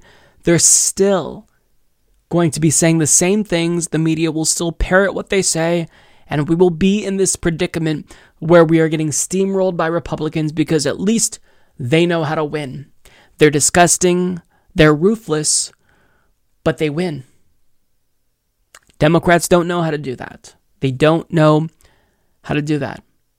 And anytime Hillary Clinton talks about electoral politics and gives us her advice, she's hurting the party because she's not very liked. The only person more disliked than her in politics was Donald Trump, and she couldn't even beat him. So forgive me for not caring what Hillary Clinton has to say about Bernie Sanders or the Democratic Party. As far as I'm concerned, she is permanently discredited, and uh, I don't care about what she has to say about politics. She can talk about whatever she wants to on her podcast, but it's really our responsibility. It's incumbent on us to ignore her and make fun of her whenever she talks about politics because she is discredited. You can't beat Trump. Don't want to hear what you have to say in 2020 about beating Trump. It's as simple as that. The fact that I even have to say this shows and you know, what a bad state of affairs we're in currently. So even though I absolutely hate to admit this, Joe Biden is the frontrunner that is just a fact of reality. Um, he has more pledged delegates currently. He is projected to do very well in upcoming states, and there's nothing I can do to change that reality except continue to advocate for Bernie Sanders in hopes that something major happens and Joe Biden has a terrible debate performance and Bernie can somehow rebound, and I'm going to vote for him in Oregon. But I mean, currently, as it stands now, at the time I record this video, Joe Biden's the frontrunner, and that sucks but it is what it is. Um, so you think that being the front runner, Joe Biden would now start to turn his focus onto uniting both warring wings of the party because he says, you know, we're going to unite and we're going to win, right? So now he has a really important mission, something that Hillary Clinton had and she botched. Now he has to turn to Sanders supporters and say, I welcome you with open arms here's XYZ policy concessions that I am willing to offer you because you represent 40 to 50% of the party. Except rather than doing that, he's looking to Bernie Sanders supporters and giving them the finger. Why? Because he just said in an interview with Lawrence O'Donnell on MSNBC that in the event a Democratic controlled House and Senate pass Medicare for All, something that would be a historic legislative achievement, he would veto it. He said that. Take a look. Candidates, this kind of question, veto question. Let's flash forward. Your president, Bernie Sanders, is still active in the Senate. He manages to get Medicare for all through the Senate in some compromised version, the Elizabeth Warren version or, or other version. Nancy Pelosi gets a version of it through the House of Representatives. It comes to your desk. Do you veto it? I would veto anything that delays providing the security and the certainty of health care being available now. If they got that through and by some miracle, there was an epiphany that occurred, and some miracle occurred that said, okay, it's passed, then you got to look at the cost. I want to know how did they find the $35 trillion? What is that doing? Is it going to significantly raise taxes on the middle class, which it will? What's going to happen? Uh, look, my opposition isn't to the principle that there, should be you should have Medicare. I mean, I, everybody, mm-hmm. health care should be a right in America. My opposition relates to whether or not A, it's doable, two, what the cost is, and what the consequences for the rest of the budget are. How are you going to find $35 trillion? Over the next 10 years without having pr- profound impacts on everything from taxes for middle class and working class people as well as as well as the impact on the rest of the budget. Yeah. That is uh that's something right? Because throughout the course of this primary joe biden has said a lot of things that made all of us scratch our heads at some point in time. But that's not what you're supposed to say right now. Like, you're supposed to pay lip service to the idea of Medicare for all and say, look, I think it's a great idea. I don't support it currently, but I mean, if it passes, well, I'll think about it. What you're supposed to say now is everything in your power to win over Bernie Sanders supporters. We won't believe you, but you still should say it. Maybe some will believe you, but I mean, like, to say this, to just say, I'm going to veto Medicare for all that's telling you what a terrible human being Joe Biden is. And I want you to understand why he's saying it. it's not because he has any underlying, you know, political principles or he truly believes in neoliberalism and a market based approach to healthcare reform. This is all about his corporate donors. Like when he entered the race, there were articles that explained why the health industry was betting on Joe Biden to save their asses from all of the momentum that we see for Medicare for All. And after he had his Super Tuesday blowout, health stocks jumped. So you've got to understand this is bad politics, but he doesn't care. He's made it very clear he is going to represent the donor class, and there's nothing that voters can say or do to get him to truly care about them. So a Yale study just showed that 68,000 people per year die due to a lack of health insurance. And that's actually a conservative estimate because it doesn't take into account people who die because they're underinsured, meaning that they have insurance, but they can't use it because it's too expensive and they can't afford the deductible, or they have insurance and, you know, it doesn't cover a particular procedure that they need. Joe Biden is basically admitting here I know that that bill would save 68,000 lives, but I'd still veto it. Fuck all of those lives. They don't mean anything to me. Healthcare profits are what I am concerned with.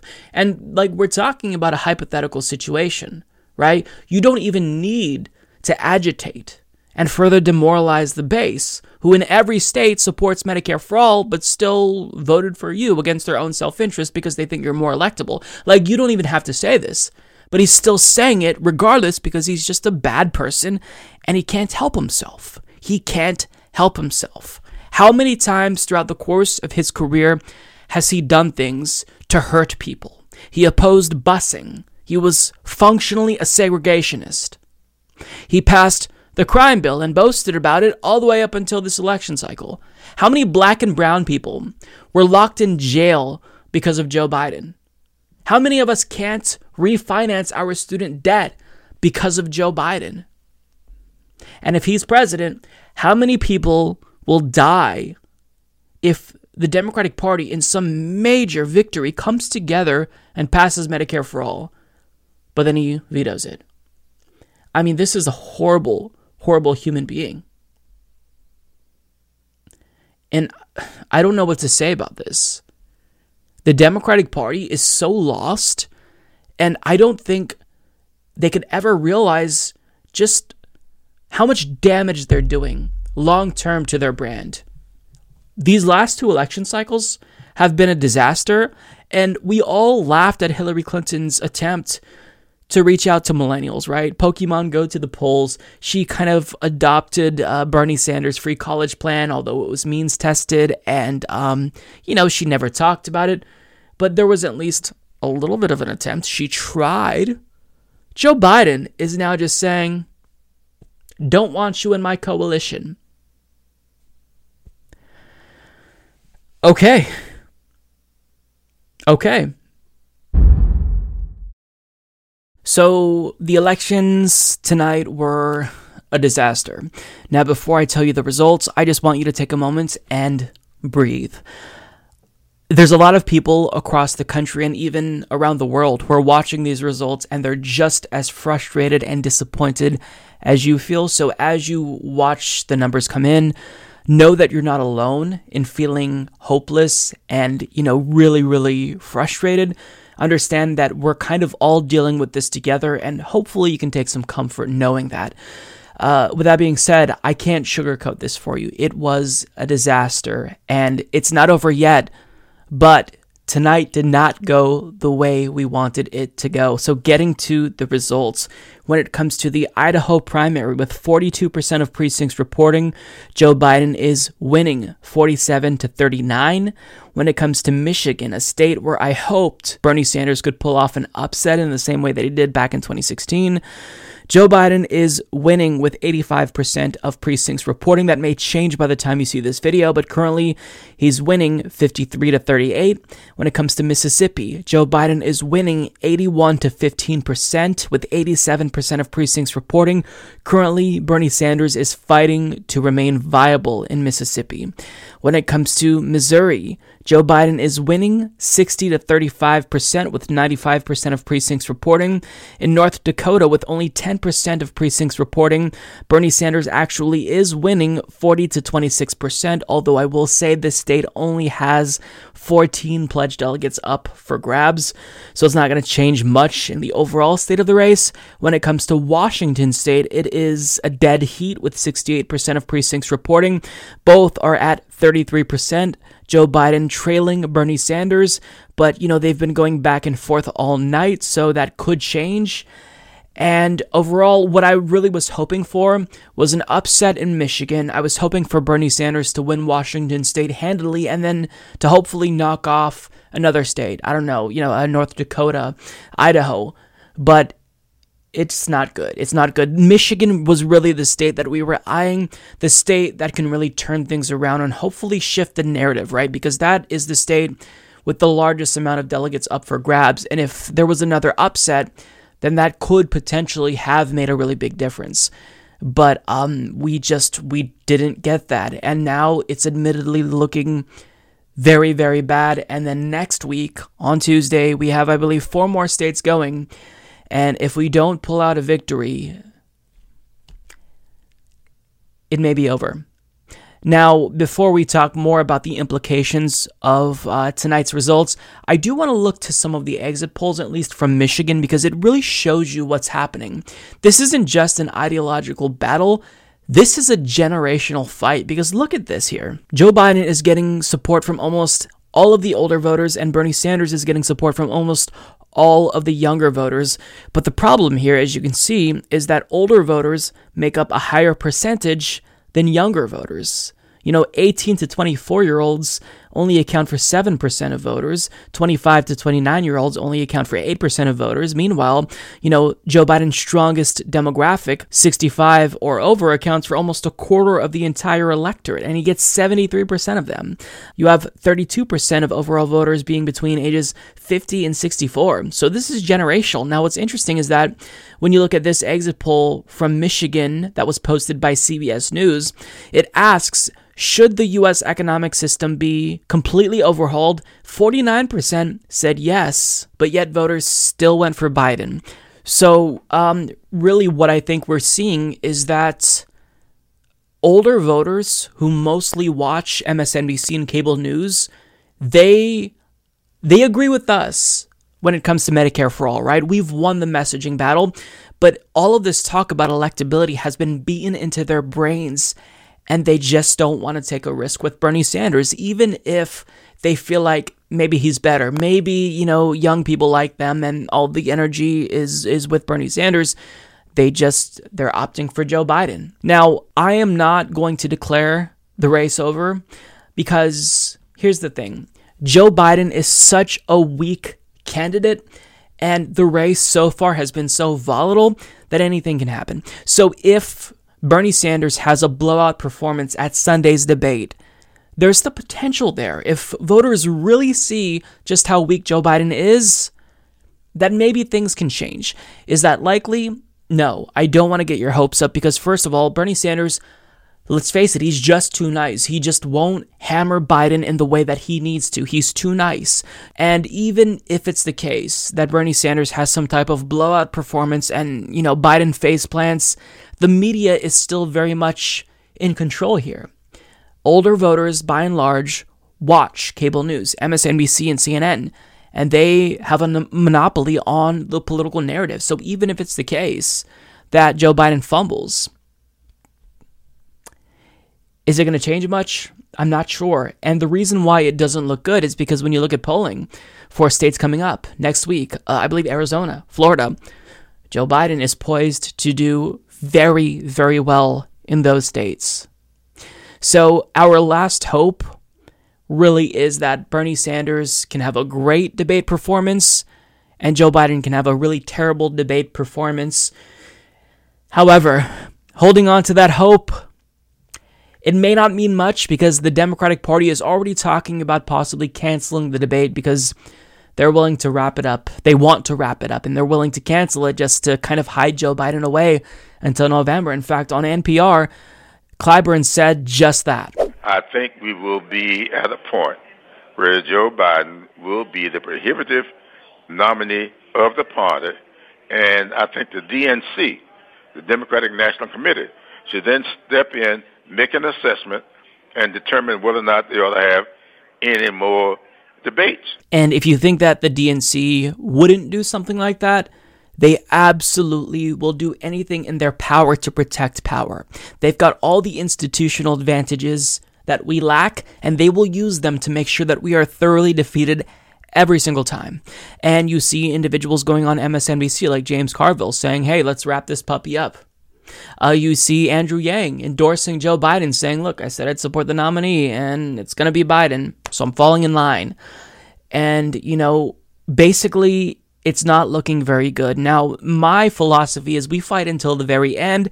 Bernie should stay in until the convention because guess what? He has a lot of money and resources. We've been donating, we've been phone banking and text banking and canvassing for him, and we put a lot of time and resources and our own money into this election. With that being said, it just doesn't look good. And at this point in time, it seems as if Joe Biden uh, will very soon emerge as the uh, presumptive nominee, which sucks because just like a week and a half ago, it seemed as if Super Tuesday could have been the opposite result with Bernie Sanders emerging. But the establishment came out for Joe Biden.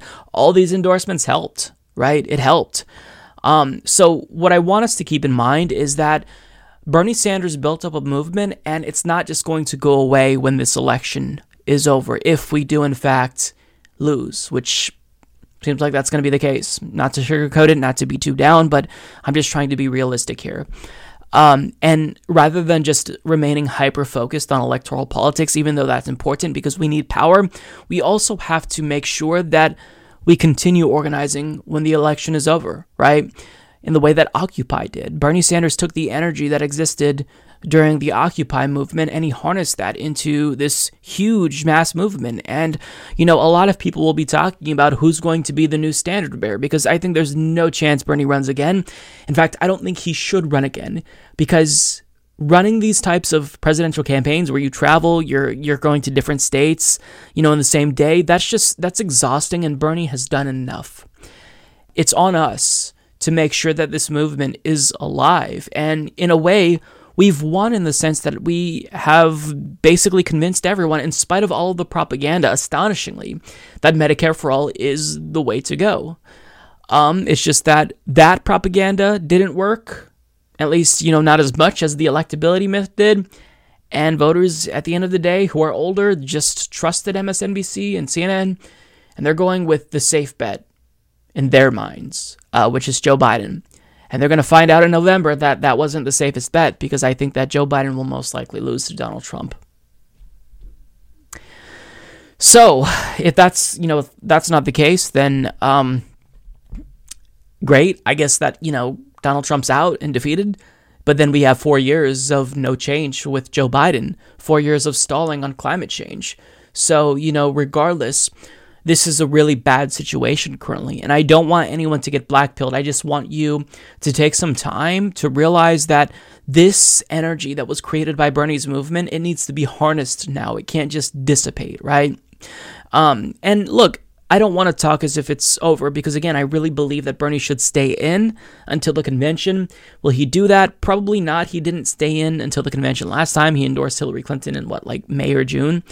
Um, so look, we just we keep on going, we keep on fighting because we can't afford not to. The election results tonight absolutely just were devastating, and I feel genuinely depressed.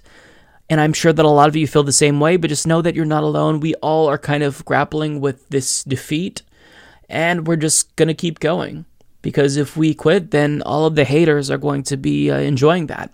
But one thing I find interesting is that you're going to slightly see the narrative shift from corporate Democrats and MSNBC.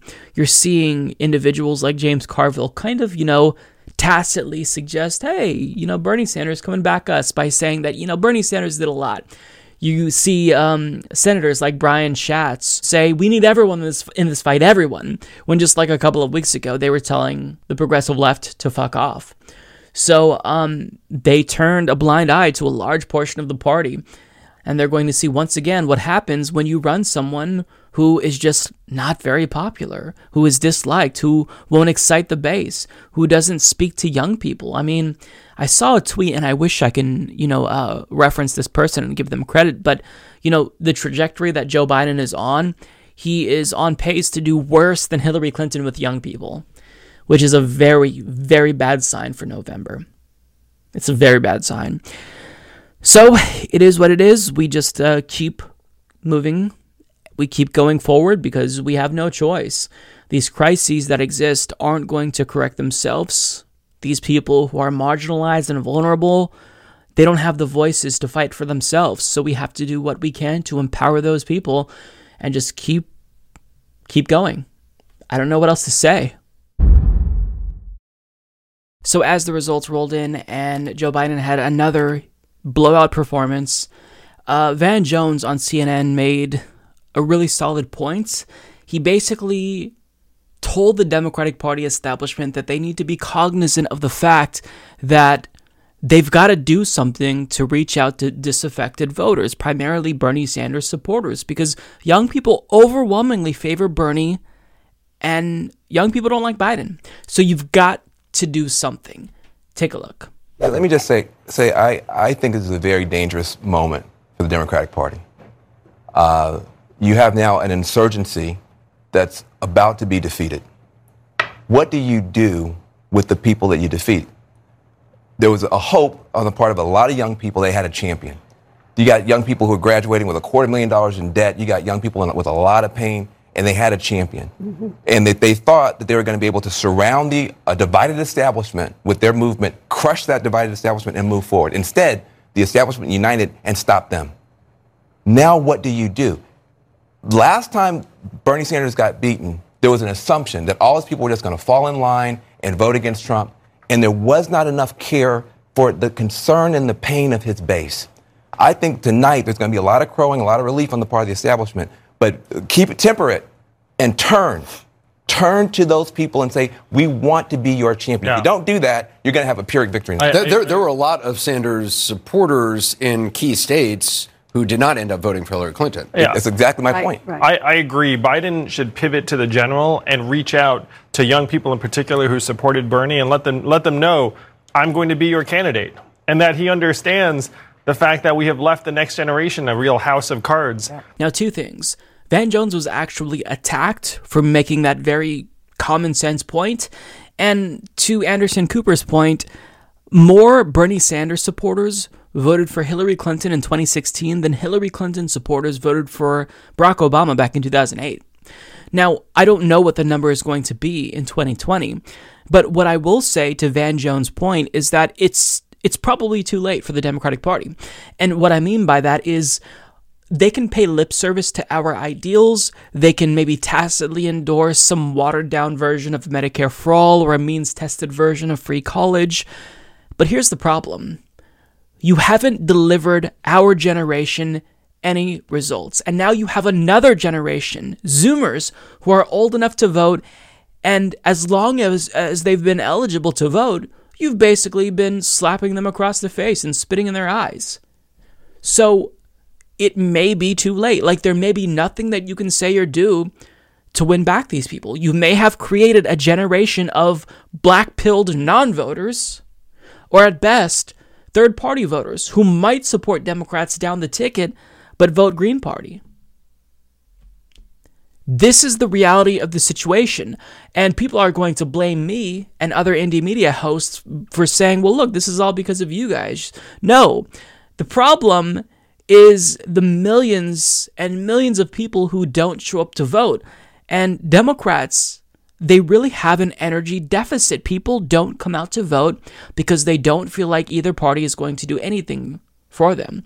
And sure, maybe they think that Democrats are, you know, a little bit better than Republicans, but they don't believe that the difference is big enough for a perceived payoff, right? Because you've got to stand in line for hours. In Michigan, there were college students standing in line for over three hours. Like, you can't have this happen. Like, when you have so many obstacles up to voting, closed primary states, voter suppression, voter ID laws in, you know, red states, you've got to understand that voting is a chore. Voting is a chore. So if Democrats ever want to have a shot at winning back millennials and Zoomers, what they need to do is actually deliver a policy. And no, don't just say you support Medicare for all. You've got to pass it. Like you have to pass it, sign it into law, and then give us healthcare. Like you can't just say, you know, well maybe, you know, that's something we can do down the line, but first we got to pass the pu- pass a public option. You know, our goal is universal. No, you have to deliver. That's the only way you can win us back. And the problem is that in order for that to be the case, in order to deliver, uh, you need us to vote for you in the first place, right? You need to excite young voters and get them to come out and vote because voter apathy is a huge thing. But because you're so shitty, because Democrats have failed people, uh, failed these two generations so badly, they might not ever be able to get a chance to prove themselves because they fucked up so bad. I mean, in 2016, they ran Hillary Clinton, and that was a disaster. And then in 2020, they're putting up someone possibly who's worse than Hillary Clinton, has all the same neoliberal milquetoast right wing policies as Hillary Clinton, albeit, you know, the person who's championing them is less coherent, and there's nothing exciting about Joe Biden. Uh, at least Hillary Clinton would have been the first woman president, which I think in and of itself would have been really cool to see. But with Joe Biden, it's just another old white dude who is saying that, you know, um, if he gets elected, we're not going to do shit about climate change. At best, we rejoin the Paris Climate Accord. Uh, people are going to continue to die because of Medicare for all. I'm not going to do anything about your student loan debt. We're not going to legalize marijuana. I mean, how could you possibly expect people to pay the cost associated with voting when that requires them to take time off of work, when that requires them to actually take the time to come out and stand in line for hours? Like, this situation is is such a huge problem, and Democrats just will never know, or maybe they do know, uh, and just don't care how much they messed up. And after nominating Hillary Clinton in 2016 and Joe Biden possibly in 2020, I mean, who's next? Mike Bloomberg in uh, 2024, Henry Cuellar in 2028, Dan Lipinski in 2032. I mean, we're getting to the point where we'll be nominating Republicans. They just they don't get it because everyone in that bubble is center right and centrist. And then regardless of what happens, like if they lose, we will be um, blamed for it as we were in 2016 even though again more Bernie supporters supported Hillary than Hillary supporters supported Obama, nonetheless, regardless if you, you know, fall in line like a good little soldier and vote blue no matter who, you're still going to be blamed. Right? And if you if they somehow win, which I think is unlikely, you won't be credited for that victory. The Democratic Party has made it very clear that they want nothing to do with young people. They just they don't want that support because they don't want to have to actually pass policies that will upset their donors, donors in the health industry, military industrial complex. Like there's a lot of you know uh, money to be made in these industries and a lot of campaign contributions to be given out and they don't they don't want to change that actually you know tailoring your policies to the desires of young people would require them to betray the trust of their donors, and they're just not willing to do that. So here we are. We're in a situation where we've got less than, or a little over a decade, uh, to act on climate change. We have tens of thousands dying every year because they don't have health insurance. And the situation just looks so grim and hopeless for young people. And that is, you know, the fault of our leaders. Not just Democrats, but Republicans as well. But I mean, like, what I think a lot of people are realizing, and I saw a tweet from Glenn Greenwald that kind of said this, is that, you know, if we want true change in this country, we have to defeat the Democratic Party. Like, if we can beat them in the primaries, then we'll win in the general. Progressives win big. Obama beat two Republicans. The moderates lose, right?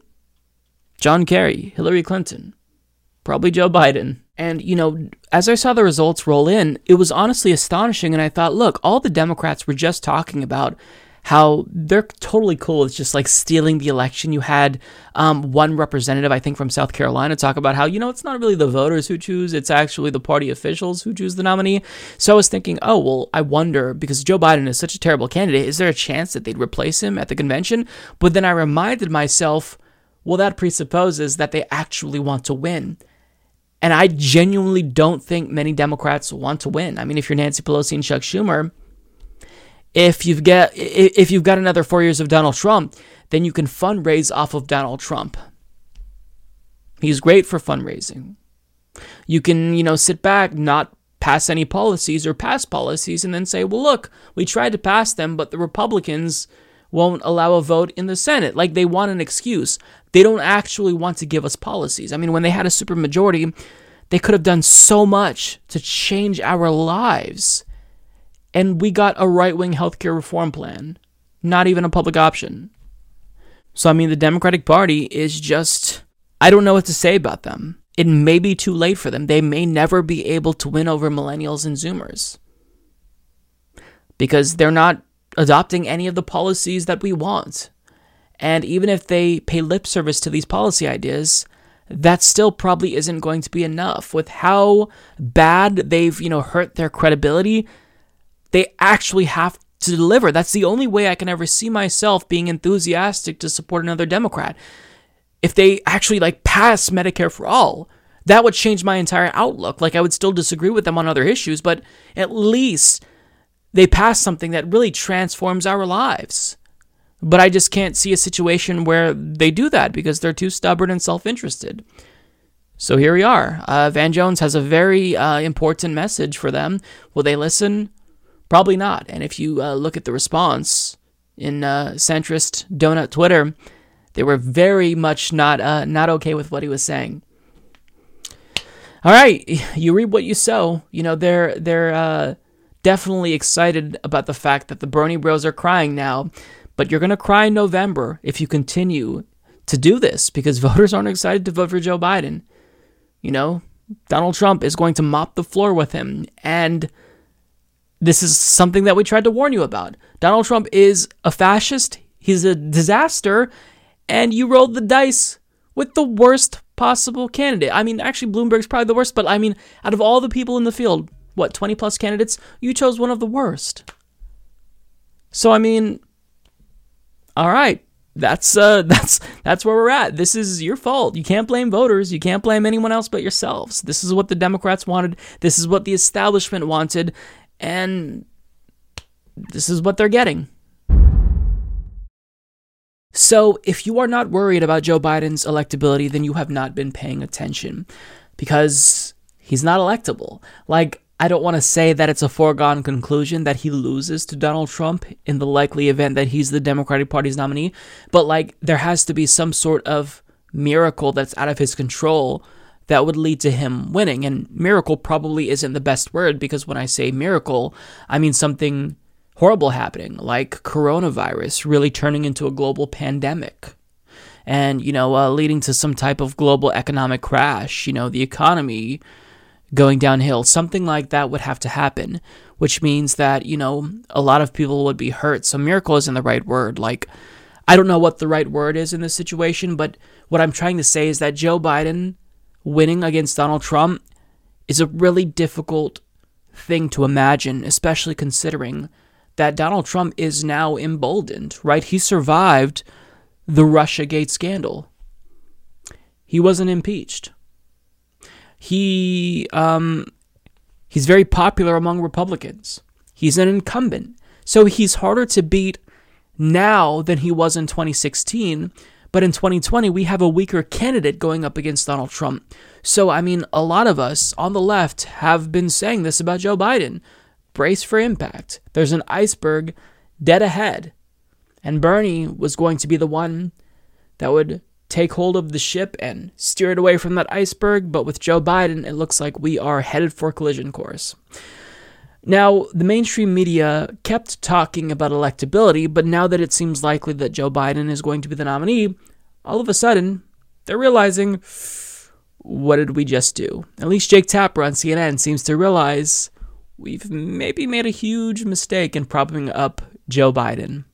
I'm getting real 2004 vibes tonight, which is Democrats want to defeat an incumbent Republican so badly, Democratic voters, I mean, that they decide which one is electable, and they decide which one is electable, and they decide, okay, it's John Kerry, or in this case, it's Joe Biden. There's a huge coalescing around that person. They want to end the primary process as soon as possible. Uh, and then basically they coronate this person.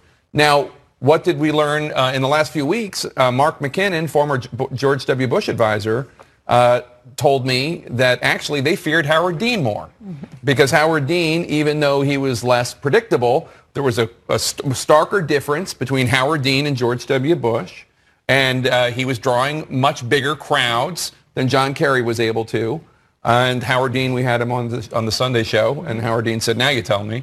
Um, but, but the point is that when you have the Democratic electorate deciding that they are all a bunch of Rachel Maddows and Chris Hayes's and the like, that they're just, you know, progressive pundits and they're going to pick out who is the best one, maybe they don't necessarily so, always know what they're doing. So I found that really, really interesting. And my first thought was, where were you like months ago when we needed you to say this on national TV. Like, it doesn't help that the media kept on like reinforcing this narrative that Joe Biden's electable. Joe Biden's the most electable. Joe Biden's the most electable. You know, vote for Joe Biden to beat Donald Trump. Like, this is all you talked about. And you brought people on to your network who screeched about how Bernie Sanders wasn't electable. And this comes after you did the same thing in 2016. Like, we were told time and again we had to fall in line and support Hillary Clinton because she was more electable against the Republican and she lost. And you didn't even take a moment to reflect on the mistakes that you made in this industry, mainstream corporate media, and you did it again. And now that Joe Biden is almost going to wrap up the nomination, now you're saying maybe voters aren't the best to gauge a candidate's electability. I mean, you sh- you should have said this earlier, Jake. You should have said this earlier, because now it may be too late. Come on, you're killing me. and when he said that he's getting 2004 vibes, that actually really did resonate with me because I kind of see that too. Like I see Joe Biden as a John Kerry type of figure, where you have the Democratic Party's base just horrified with the prospect of another four years of the Republican incumbent so they just fall in line and support the individual with no enthusiasm, no energy behind him because they think that's the individual who's going to beat the uh, Republican. And that's kind of what we see happening now. They're coalescing around Joe Biden because they just want to defeat Donald Trump. But the problem is that, you know, as Michael Moore put it, when Democrats play it safe, Democrats lose. Now, for all this talk of George McGovern back in 1972 and how he was a far leftist and, you know, he got wiped out, what they never tell you is that public opinion polls showed that McGovern never had a chance against Nixon. Like, it wasn't as if he was leading in the polls and then it was a surprise victory. Nobody was surprised that he lost the general election. But the thing that's mo- most important and to keep in mind is that that was 50 years ago. You don't have to go back that long to figure out what can happen now. You just have to go back to 2004, 2000, 2016. Like the fact that we keep pushing this electability myth about moderates shows that these pundits they're not able to adapt with changes. Like that's part of being a political analyst. Like you always are supposed to take into account new information. It's what i try to do. I always try to be introspective and figure out what we're doing right what we're doing wrong. But for them it's like they're stuck in the 1990s or 1980s and they are incapable of thinking outside of this dichotomy between winning over right leaning independents and, you know, Republican voters outright. Like, that's all that they think you do to win. But things have changed. Now, the Democratic Party's key to success is to make sure that they have an energized base. Turnout is high, which means you're going to have to get young people involved who overwhelmingly support the Democratic Party over the Republican Party, which means that if you want young people to get involved, you've got to run someone who's progressive, not someone who's basically admitting that he's conservative and he likes Republicans and he'd veto Medicare for all. Like it's a recipe for disaster it is a recipe for disaster. And barring some type of huge external factor, like a global recession, it just seems really unlikely that Joe Biden can pull off a victory, given what we know about the modern uh, American electorate. The issue that Democrats need to face is not winning over, you know, suburban never Trump Republican voters. It's getting people to vote in the first place.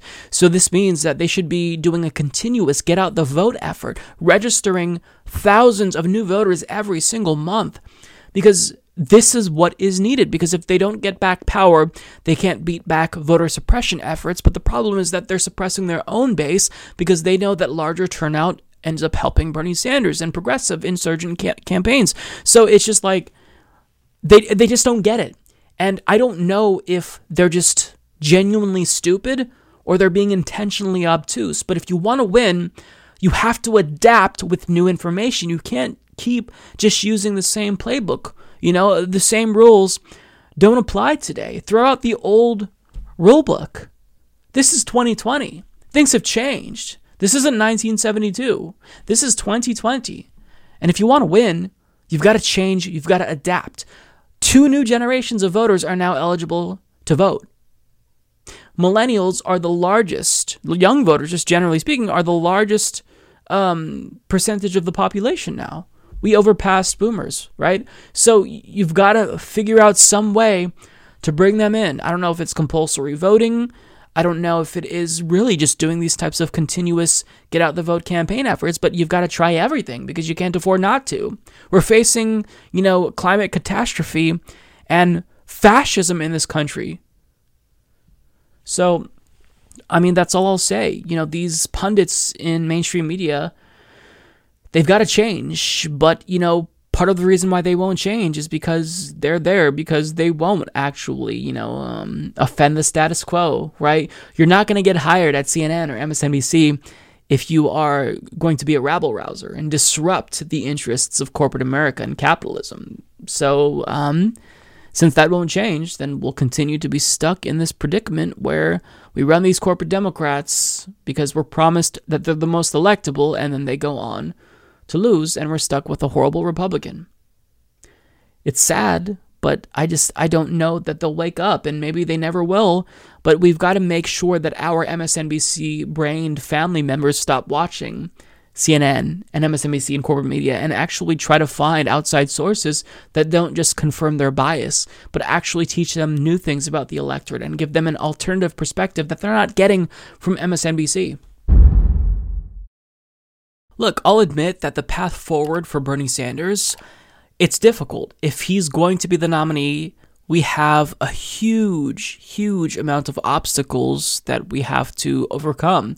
Um, maybe things can turn around at Sunday's debate. I don't know what's going to happen, but I will say that it's not over yet, and I'm going to be here fighting for Bernie Sanders until the end, until he decides to call it quits. With that being said, you know, predictably, people on MSNBC, the usual suspects, the ghouls that we have to listen to, uh, they're already willing to call it quits. And James Carville said on MSNBC that he's ready to just wrap this puppy up and end the primary.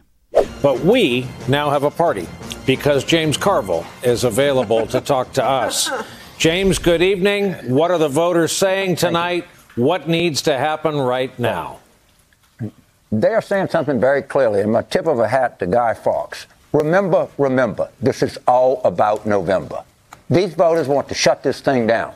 I mean, you can just look all across the spectrum of the Democratic Party, and people are saying, we made our decision, this is who we're going with. Eh, I, and Senator Sanders may not break threshold in Mississippi. He's at 15.3 right now.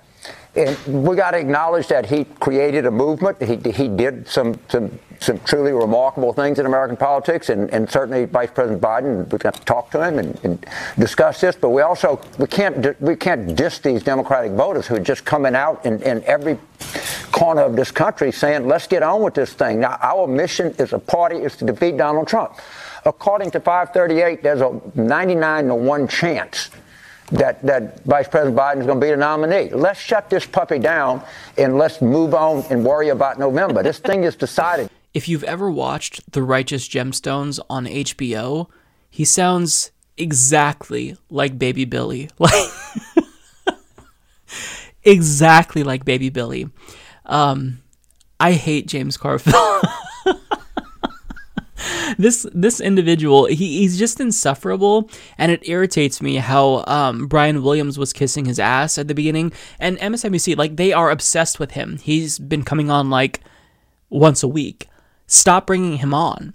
Like, do you want to actually have any younger viewers watch MSNBC? You can't bring on people like this who are just insufferable and wrong about everything. But he says, quote, voters want to shut this thing down. Um, I haven't voted yet. Like my state doesn't vote until uh I think May, Oregon. So, not everyone has spoken yet. And to say that voters want to shut this thing down, maybe some voters want to shut this thing down. Maybe they don't want a prolonged primary because they think that that will hurt the nominee going up against Donald Trump. But I mean, like to just say unequivocally, voters want to shut this thing down. I mean, you could have said that after Nevada when you were throwing a temper tantrum on MSNBC, saying, Hi, Putin. Remember that? You were acting like a fucking buffoon. So, I mean, we could say the same exact thing. And he's saying, look, according to 538, there's a 99 to 1 chance that Vice President Biden is going to be the nominee. Let's shut this puppy down and let's move on and worry about November. This thing is decided. Well, look, when 538 projected that Bernie Sanders was the favorite to win a plurality of delegates, if we said that, would you have been okay? More importantly, like if the roles were reversed, and what we thought was going to happen before all the establishment candidates dropped out and endorsed Joe Biden, like if Bernie Sanders was in this predicament, would you be saying the same thing? No, you wouldn't, because when it did seem like Bernie Sanders was the one who was going to be the nominee, we were thinking that we'd have to fight in Milwaukee because you all were openly talking about stealing it from Bernie Sanders. Everyone, including Elizabeth Warren, was talking about stealing the nomination from Bernie Sanders if he didn't get a majority. So, the thought that you would now say that, oh, voters want to wrap this thing up. Well, what if they selected Bernie Sanders? Would you still be saying that? Of course you wouldn't, because you are a political hack and you will always side with the Democratic Party establishment and have a different set of standards that you apply to us that will never be applicable to you and your side. So spare me. I hope Bernie Sanders stays in all the way until the convention because guess what? Um, he has a lot of money. We've donated. We have poured hours and hours into this campaign, not to mention emotional energy. So, for you to just dismiss us, I find that just deeply, deeply offensive.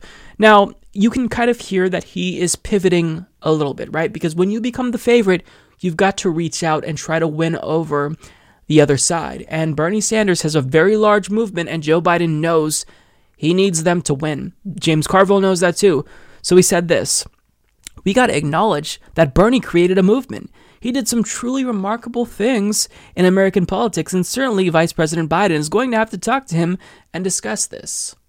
Ah, see, see what he's doing now? This is incredibly patronizing. Now we're getting that pat on the head that we got in 2016. Remember when Obama endorsed Hillary Clinton? And in that same video, he said, and I also want to, you know, send a special message to Bernie Sanders and his supporters. Like I'm paraphrasing, I don't remember what he said, but it felt very patronizing and condescending in a way because we know that you all fought us at every step of the way. So what you're saying now, telling us everything that we've achieved, like it, it's meaningless because we know if the roles were reversed, you would absolutely be throwing a temper tantrum right now. So you're trying to win us over after you all showed your asses when Bernie Sanders was the presumptive nominee? Fuck out of here. Like this is the problem with these types of people, these types of elites, democratic strategists. Like, they don't actually listen to normal voters. Like, he doesn't realize, like, it, it's not as easy as just trying to dangle some policy concession in front of Bernie Sanders supporters. Voter apathy is a bigger issue than anyone in mainstream media realizes. Like people that I talk to, if Bernie is in the nominee, they're not voting. They're not voting. So for me as an individual, my next step is to convince them to come out and vote because they can support Democrats down the ticket. So I mean, they don't realize like they're they're so misguided and they fundamentally misunderstand what normal voters deal with because they don't talk to normal voters. They don't talk to normal people. This dude, have you seen the mansion that he lives in?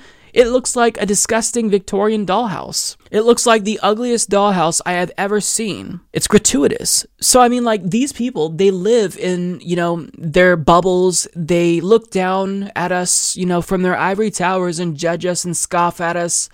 And they expect us to be happy with the crumbs that they're offering us. But now, when it's time to reach out to us, you know, you see the little half-assed attempts that they make and the patr- them just being, you know, patronizing. It's just I'm so sick of it.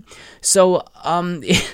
if Joe Biden actually wants to win over Bernie Sanders supporters, you're going to have to pick a very, very left wing VP, still won't win over all of them, and you're going to have to actually make real policy concessions, not just say, well, I support, you know, a means tested version of Medicare for all or whatever. Like, there's a chance that you just can't win them over because they're going to stay home. But if you actually want to win and uh, really win back the Democratic Party voters who, you know, elites drove away, we need policy concessions in the form of policies being passed and codified into law. Like, we're talking not just policy concessions in the sense that you agree to support Medicare for all if you're elected. Like, we need you to pass it and give us the healthcare. That's where we're at now. Because anyone who is younger than 45 years old, they've been turned off by the Democratic Party establishment, by the Obamas, by the Hillary Clintons, by the Joe Bidens, by the Mike Bloombergs now of the world. And James Carville can never understand that because he lives in a mansion. He's rich. So, you know, he's never going to have to really worry about, you know, the consequences of a Republican administration because he's protected. He's fine. He has money. He'll never have to worry about a medical bankruptcy. He'll never have to worry about dying because he doesn't have health insurance. He'll never have to worry about getting his student loans paid for or putting food on the table because he's rich. And, you know, rather than rich splaining, if Democratic Party strategists actually wanted to win, I'm not convinced that they do. You would talk to normal people and not just talk at us and talk amongst yourselves on MSNBC. That's where you start. So, as it becomes more and more likely that Joe Biden will be the Democratic Party's nominee, it's not over yet, but it's not looking good. You know, we're all kind of asking ourselves going forward, what are we going to do? And I'm so upset that we even have to have this conversation again because we never stopped really having this conversation. And I don't want to talk about this again, but here we are. So the question is what do Bernie Sanders supporters do? Do they fall in line and support the Democratic Party nominee? Or do they refuse them that vote, refuse them power because they continue to take Bernie Sanders and his movement and younger voters, you know, more broadly speaking, for granted? What do you do? So there's a lot of people with varying opinions, and I saw a really interesting conversation on TYT when they were covering the election. Cenk Uygur was talking to Krystal Ball of The Hill Rising, and they had a disagreement about this. Krystal Ball was very much on the side of, look, vote blue no matter who is a con, whereas Cenk Uygur was talking about the necessity of harm reduction. And her comments here kind of blew up online, and she got a little bit of hate. And this is really frustrating because like i'm a new fan of Krystal Ball. I heard of her before when she was on msnbc um, but i really started to get to know and love her watching rising. And i also i picked up her book. Haven't got a chance to read it yet. Uh, notice me queen. No but in, in serious uh, in, in all seriousness i really respect her opinion here and i think that she makes a nuanced point and uh, I want to play what she said, and then I'll tell you a little bit of the response uh, from the usual suspects who wants Bernie Sanders supporters to fall in line, and then I will tell you where I fall. But if Joe Biden is the nominee, I think we've also got to realize that this whole vote blue no matter who thing is a complete con. Because what do we see? Biden's already on TV with Lawrence O'Donnell saying he'd veto Medicare for all. I mean, they mm. spit in the faces of this movement of young people and working class people who believe in these principles. They call them brown shirts. They say they're toxic Bernie bros. And then demand that they just all turn around and pledge to vote for Joe no matter what. Well, I don't think that we should be so easy in giving up our votes like that. Look, these young people have organized around the Green New Deal, organized around Medicare for all. The moment that they say, you know what, Joe, it's fine. You can spit in our faces. You can promise to veto Medicare for all, but we're still going to turn out and vote for you, is the moment that you lose any kind of power in this situation. And look, it is a grim situation if Joe Biden is the nominee, but the least that this movement can do is hold on to some modicum of power to say no. You don't just get our vote. You have to at least try to earn it. And I think that's a really important message moving forward. But Chris, I got to ask, what's our alternative? I mean, are we uh, are I don't think it's tenable for progressives to uh, threaten to vote for Trump. I think that's nuts. I would never do that. Um, I would never vote for Donald Trump either but you can leave it blank. As of today, I'm an undecided voter because here's the thing, Jake. Donald Trump is awful. The next Republican will be awful. And if they always can say, look, you've got to vote for us no matter what, you've got no other choice, then they're always going to treat us like this because you have no power in that situation if you're just going to show up and vote for them anyway. So I know people aren't going to want to hear that, but I think that is the reality of the situation that we face right now. So, regardless if you agree or disagree with her, the point that she's making is absolutely valid. If you continue to fall in line and vote for Democrats every single election, they will continue to take you for granted. It's like if you're in this relationship with an abusive spouse and you let him or her know that you're never going to leave, they're going to continue to abuse you and cheat on you and hit you. Like, it's just this never ending cycle. So at some point, you have to be strong enough to, you know, draw a line in the sand and say enough is enough. I'm leaving. That's the point that Krystal Ball is making. Now, again, you don't have to agree with what she's saying, but the point that she's making is absolutely valid. Now, uh, some people on Twitter freaked out about what she said, and I just want to show you one response that stood out to me. This is from Bakari Sellers, who responded to someone who called her a hack. And he states, This is a sad commentary by Krystal Ball. It comes from a place of privilege that one can afford to leave it blank. Okay, so I mean, that's his opinion, um, and that's fine. But what I expect is consistency. So, knowing that that's his view, I'm assuming that he took issue with this Biden delegate saying she would never vote for Bernie Sanders. Linda, you said in an interview last month, uh, because you because of the experiences you've had online, in particular uh, with some Bernie supporters, you say you said that he, if he were to become the Democratic nominee, uh, you said you would not vote for Absolutely him. Absolutely not. So that means you would be what sitting on voting Trump, sitting at home. I'm going to vote blue all the way down, except for president. So you're okay with a second Trump term? I'm absolutely not okay with it, but I'm also almost probably equally terrified and traumatized by the prospect of a Sanders presidency right now. So, but it, to the point where you would be okay with a Trump second term. I'm not okay so, with it. Well, by definition, you I'm would be. I'm fighting like hell to make sure that Biden is a nominee. So Except that I'm asking a hypothetical, which I will also ask Linda. If it is Bernie Sanders a nominee, you will not vote for him, no, even I'm if it means a Trump to. second term. I wonder what Bakari Sellers had to say about that. Oh, that's right. He said nothing about that. Because this standard of, you know, fall in line, vote blue no matter who, it's only applied to the left. It's never applied to centrists. They're never held to that same standard. Like, how often do you hear on MSNBC the Puma movement back in 2008, where Hillary Clinton supporters vowed to support John McCain over Barack Obama? Like, that's worse than people voting green, you know, in their view, supposedly, right? But I mean, they vowed to support John McCain, and more Hillary Clinton voters voted for John McCain in 2008 than Bernie Sanders supporters voted Green in 2016. That's just the fact, but nobody ever brings that up because it's always the left. This is a standard that's only applied to the left. And the reason why this standard is only applied to the left is because if we start to wake up and realize the amount of power that we have with our votes, the amount of leverage we actually have, then that's really bad news for the Democratic Party. In fact, Lawrence O'Donnell of CNN once said this very same thing. If you want to pull the party, the major party that is closest to the way you're thinking, to what you're thinking, you must, you must show them that you're capable of not voting for them. If you don't show them you're capable of not voting for them, they don't have to listen to you. I promise you that. I worked within the Democratic Party. I didn't listen or have to listen to anything on the left in while I was working in the Democratic Party because the left had nowhere to go. The left had nowhere to go. Now ask yourself this. When Bernie Sanders landslided in Nevada, and it looked like he was going to emerge as the presumptive nominee after Super Tuesday at that point in the race, were we hearing the pundits on CNN and MSNBC talk about the importance of falling, falling in line and supporting Bernie Sanders and voting blue no matter who? No.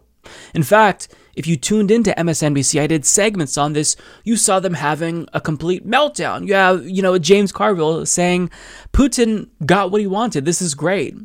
Advocating that they're probably not going to fall in line to support Bernie Sanders. So, why is it that whenever the centrist is winning, that's when we have to talk about vote blue no matter who. But when a progressive is winning, eh, not that big of a deal. I mean, do you remember in 2018 when Alexandria Ocasio Cortez she won the nomination. She won the Democratic Par- uh, Party primary against Joe Crowley, and then he was still on the ballot for the Working Families Party, and he refused to take himself off the ballot. Like, where was this talk of unity then? In fact, everyone scolded AOC for calling out Joe Crowley's refusal to remove himself from the ballot. So you have to understand that this only goes one way. Vote blue no matter who, party unity is something that only applies to the left, nobody else.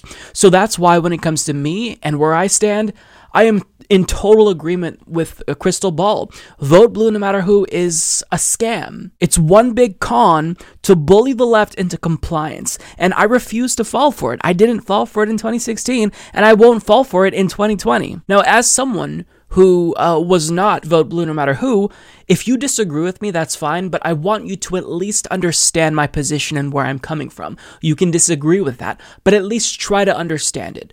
So for me, I had, uh, you know, nieces and ne- nephews who were voting for the first time in 2016, and the same is true again. I've got a lot of nieces and nephews, and they were very demoralized after Bernie Sanders had lost. And the same is going to be true this time. I haven't talked to them yet. But um, getting them to vote in and of itself was a really huge obstacle. It was very difficult for me to do. But the way that I convinced some of them to get out and vote was by telling them about Jill Stein as an option because they liked Jill Stein's policies. And I voted for Jill Stein knowing that she didn't have a chance. But this is why it's really important to not discourage people who come out to vote, even if they're not voting for the person who you like. Because when I voted for Jill Stein, I still voted Democrat in, you know, uh, down the ticket, as did my nieces who came out and voted, right?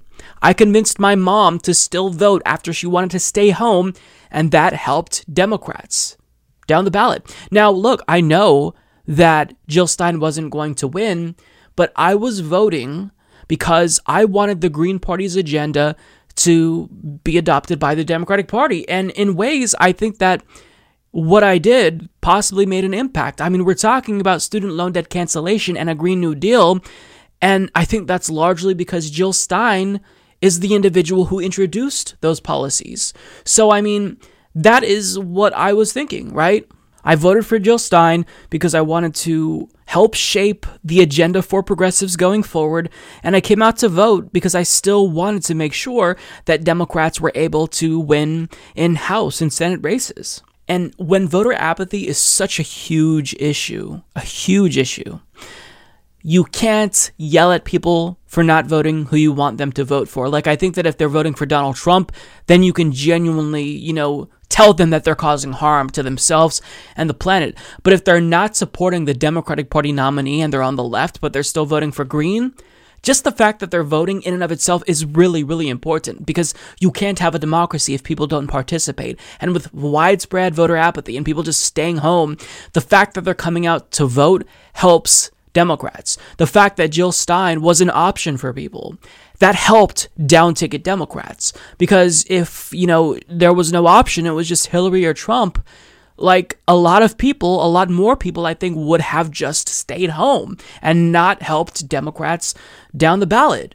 So, I mean, you've got to understand that we have to overcome a lot of obstacles. voter apathy is one of them.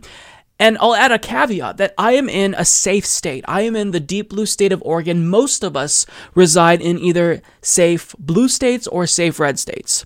So in 2016, even though I voted for Jill Stein, 100% of my state's electoral votes went to Hillary Clinton. In 2020, 100% of my state's electoral votes will again go to the Democratic Party's nominee. So my vote is a message that I'm sending to the Democratic Party that they have to win me back. If you want my vote, fight for it. Fight for me and you'll win me back.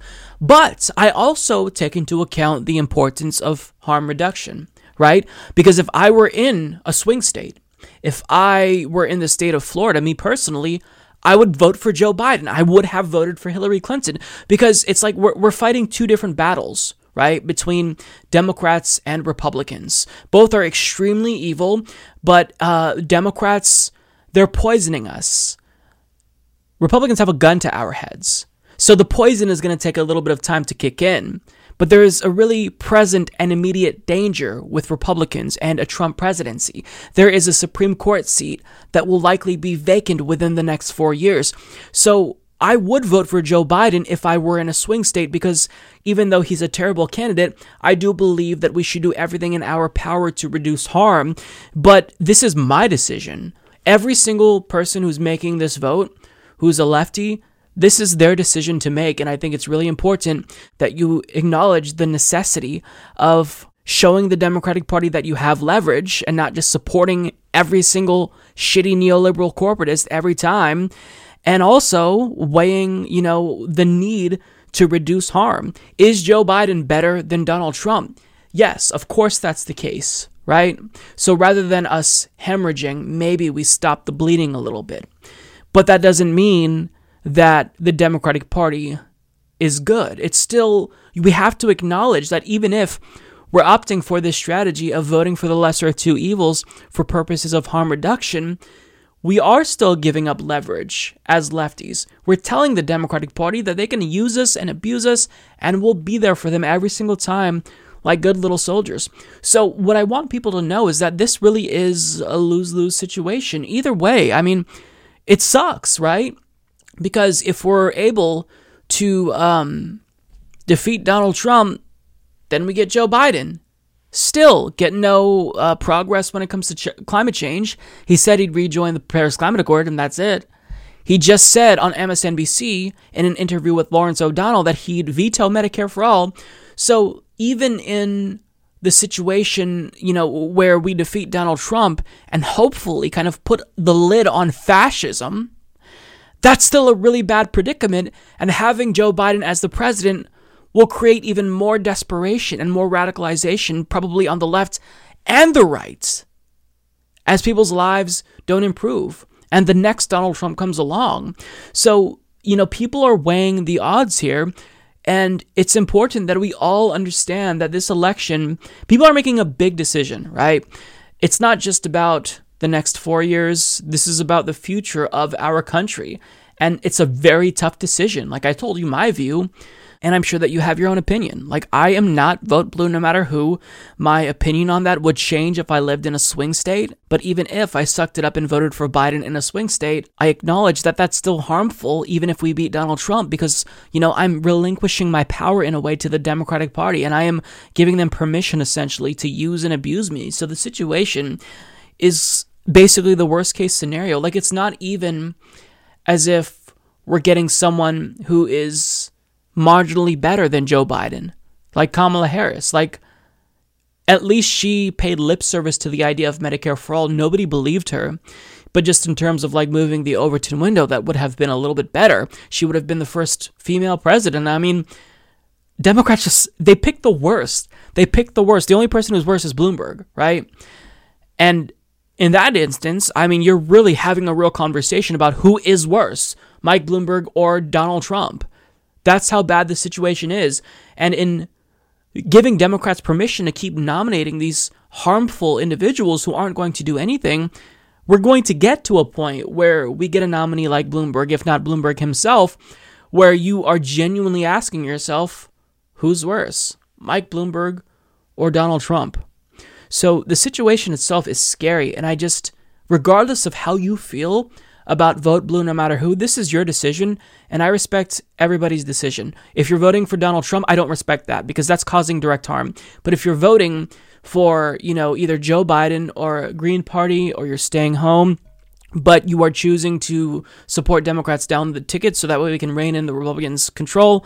I mean, you've got to understand that there's so much at stake, and this really is a terrible predicament that we find ourselves in for the second election in a row. And it's not the fault of voters. Like you can you can voter shame people all you want, that's not going to change anything. And what I wish people on Twitter would realize and on YouTube would realize is that everything that happens here, this is just, this is, I don't want to say uh, it occurs in a vacuum, but voters aren't paying attention to what's happening on, on, um, on YouTube and Twitter. So, by and large, if we all got together and said, we are not voting for Joe Biden no matter what on Twitter and on YouTube, that wouldn't really make that big of a difference in the grand scheme of things because at the end of the day, the individuals who are ultimately going to decide this election are the voters who stood home in 2016, the voters who flipped from Obama to Trump in 2016. They're going to be the deciders, not us, ultimately. So this is a very personal decision and it's just there's no right answer. It's it's it's awful. We're stuck in a predicament where we have another Democratic Party nominee that's terrible, but this time Joe Biden is worse than Hillary Clinton in a number of ways. I think that ideologically he may be better, but he's less competent than Hillary Clinton. He has less charisma than Hillary Clinton. Um, there's no no exciting aspect. We're not making history by electing the first female president. There's nothing about Joe Biden, so I really worry that in November even less people will be excited for Joe Biden than they were for Hillary Clinton. And that means we get another four years of Donald Trump, which is devastating. Absolutely devastating. So if it truly is between Joe Biden and Donald Trump, no matter who wins, we all lose in a number of ways.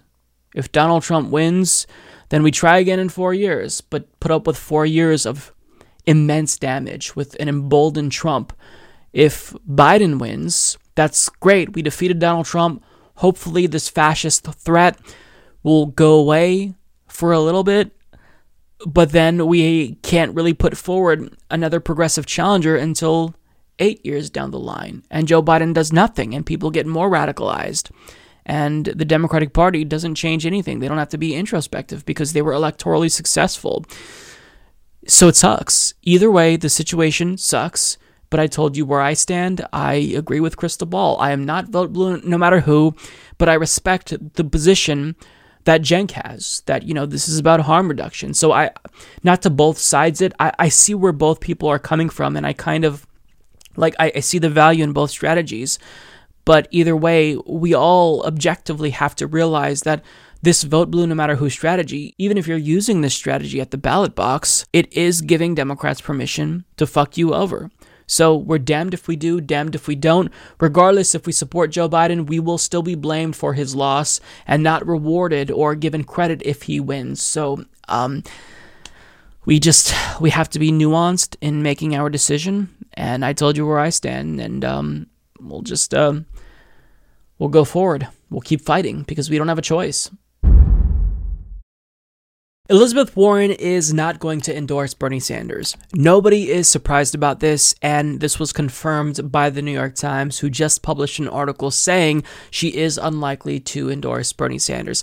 But I'm still fascinated by this story because even if I knew Elizabeth Warren was a disappointment coming into 2020, like it truly is astonishing how little she cares about a progressive agenda. Like she genuinely couldn't care less. She, you know, wants to be a progressive, according to her, but when push comes to shove, she lets us down. She doesn't stand up for progressive policies. And this goes beyond 2020. Like, we're talking back in 2016 when the Standing Rock Sioux tribe was being brutalized by militarized police, she said nothing. When Bernie was running a very competitive primary against Hillary Clinton and he did it begrudgingly because she refused to challenge the Clinton machine. She sat idly by and didn't endorse until after the primary was over. So, this really, like, if you're new to politics and you're a new Bernie supporter, you know, disappointment with Elizabeth Warren, it goes further back than 2020. But we get a little bit of insight into the reasoning as to why she's not endorsing, and it's not surprising, but it's still very, very pathetic. So, as the New York Times reports, Miss Warren is expected to withhold her endorsement from Mr. Sanders as well as Mr. Biden at this point, choosing to let the primary play out rather than seek to change its course, according to several people familiar with Miss Warren's thinking who spoke on the condition of anonymity to discuss her considerations. Even before Mr. Sanders lost four states in Tuesday's primaries, dealing a huge blow to his presidential hopes, Miss Warren was reluctant to support him. These people said the spirited presidential campaign caused some rifts between the two liberals, including their clash in January over whether Mr. Sanders once told her that a woman couldn't be elected president in 2020, an episode that deeply troubled her. Her camp also viewed Mr. Sanders' electoral standing as fading in recent weeks, raising doubts about whether an endorsement would be a lost cause. Miss Warren has spoke to Mr. Biden once since Super Tuesday, but multiple times to Mr. Sanders as she and her team have fielded overtures from Sanders supporters seeking to coax her to his aid. Randi Weingarten, who is Warren's surrogate, just FYI, said she looked back at the January episode between Miss Warren and Mr. Sanders as a crucial juncture in their relationship. Quote, there were a lot of really nasty emojis and tweets and other vituperative and misogynistic comments directed toward Elizabeth, and that was a moment Bernie could have stood really clearly and said, enough. Miss Weingarten said, I'm a pretty tough broad and it affected me, and I don't get affected by this much anymore. The candidates have a role at that moment to step up and provide moral authority, she added. People took note. There was a sense of PTSD, Miss Weingarten said, harking back to the 2016 primary campaign against Mrs. Clinton. Did it affect Miss Warren? You can't discount what happened over the last few months, Miss Weingarten said. Let me just leave it at that. In other words, it actually was the steak emojis. and you know people were getting offended for Elizabeth Warren, um, such as Randi Weingarten, because of the snake emojis. And um, that's that's one of the reasons, to be fair, why she is not going to endorse Bernie Sanders. They also state that you know um, it looks like he doesn't have a path to the nomination in their view, in their estimation. So um, they're going to sit this one out because it doesn't really make a difference. And if you endorse a losing candidate, then you kind of lose leverage and power. Um, except like what's the point of endorsing then? Like, if you dropped out and endorsed Bernie Sanders before Super Tuesday, would that have made a difference? I genuinely don't know. Maybe a little bit. But what I do know is that it would have at least communicated to progressives that you cared about progressive policies. Even if that would have been the hardest thing that you'd ever had, you know, to do in your life, it still would have shown a real dedication and self-sacrifice for the movement. So it doesn't matter. Like, are you saying that you'd only endorse someone who's going to win? Because that's absolutely just that's that's a coward position to take. Like, embarrassing. Now, when it comes to the snake emojis, I just want to remind everyone that the snake emojis they didn't just materialize out of nowhere. What were the snake emojis? Why were people posting snake emojis underneath Elizabeth Warren's tweets? It was because she lied about Bernie Sanders. She lied very obviously about Bernie Sanders at a time when he was surging. She decided to have her team leak this story right before Iowa. Why wasn't this leaked back when Bernie Sanders announced? Why wasn't this leaked in the middle of 2019? This was leaked right before Iowa, and it's not believable because this is very uncharacteristic of Bernie Sanders. He tried to get Elizabeth Warren to run back in 2016. She said no. So the fact that he thinks a woman couldn't win, nobody believes that. Not a single person believes that.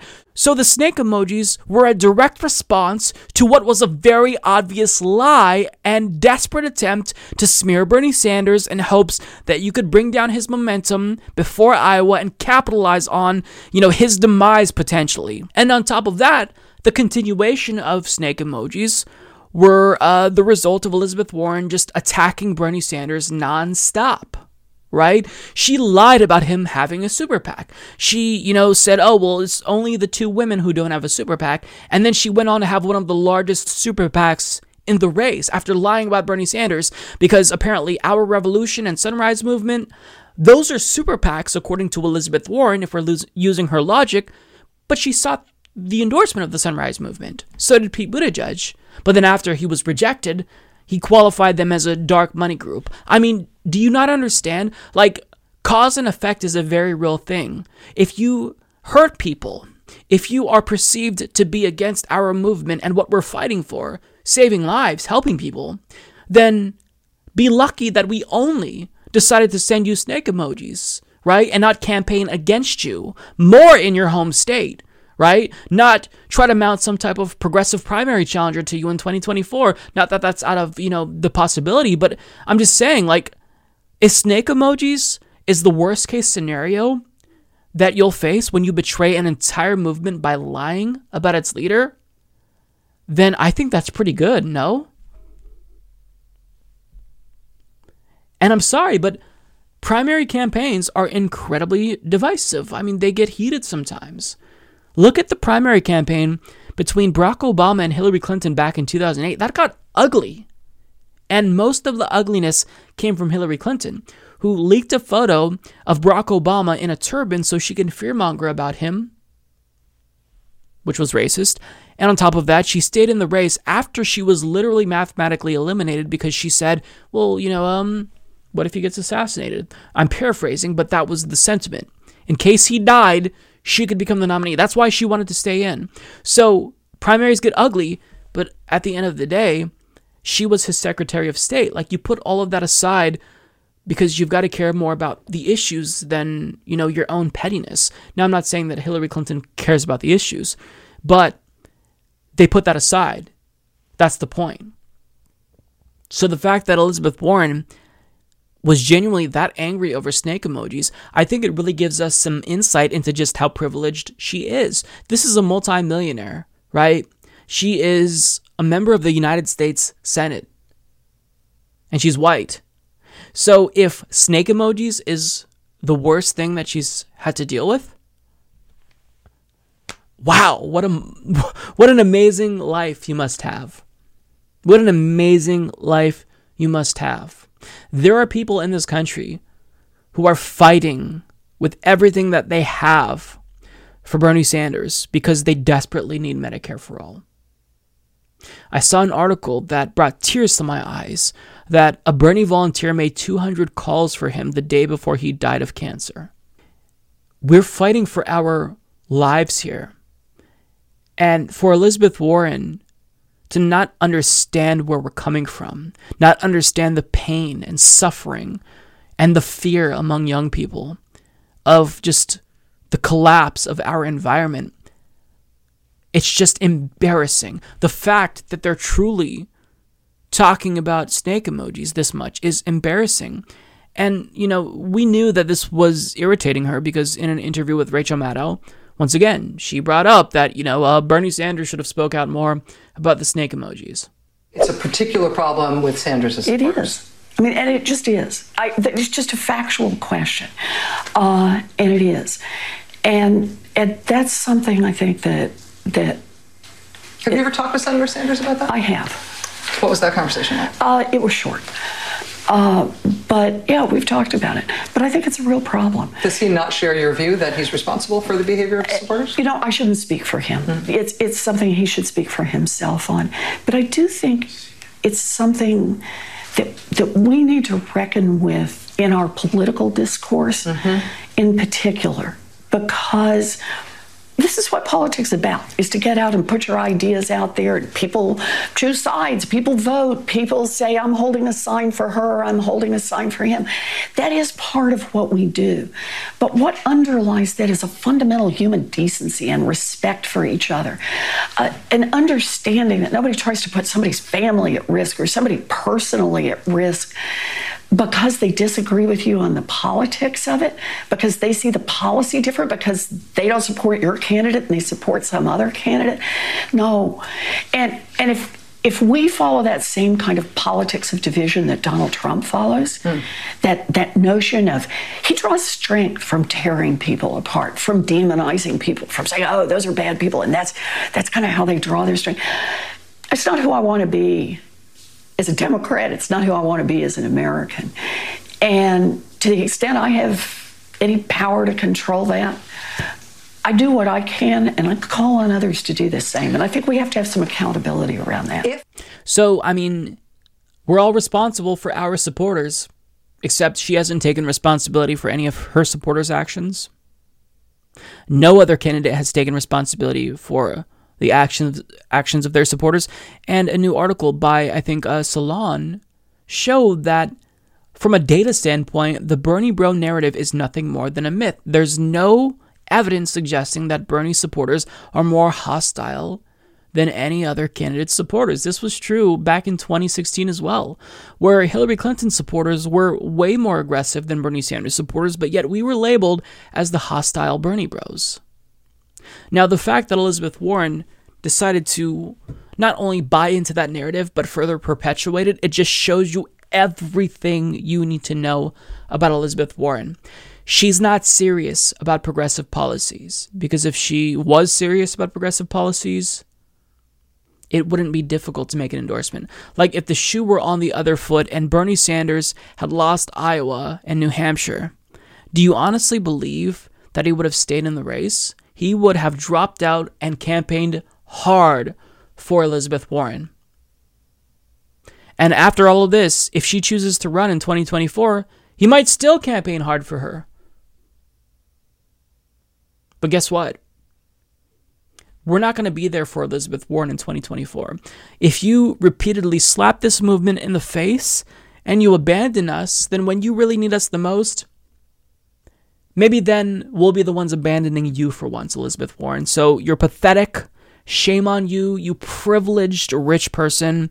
Just, you should be ashamed of yourself. You should absolutely be ashamed of yourself. You are going to go down in history as the progressive who was too much of a coward to actually fight for what she believed in. And, you know, you became what you hated. You became what you hated. You stood around long enough to be what everyone dislikes about electoral politics. You know, someone who's just jockeying for power positions, who's a careerist more than anything. All right, not surprising, but um don't expect my support.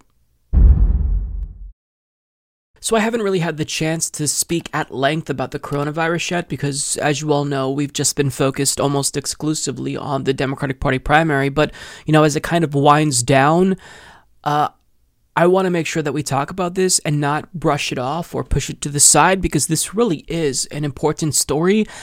And this is going to continue to be a story for the foreseeable future. In fact, former CDC Director Tom Frieden is saying that the outlook is actually really grim. In fact, a lot more grim than many of us expected. Because if things continue on the path that they're on now, then approximately half of the United States population could be affected by coronavirus.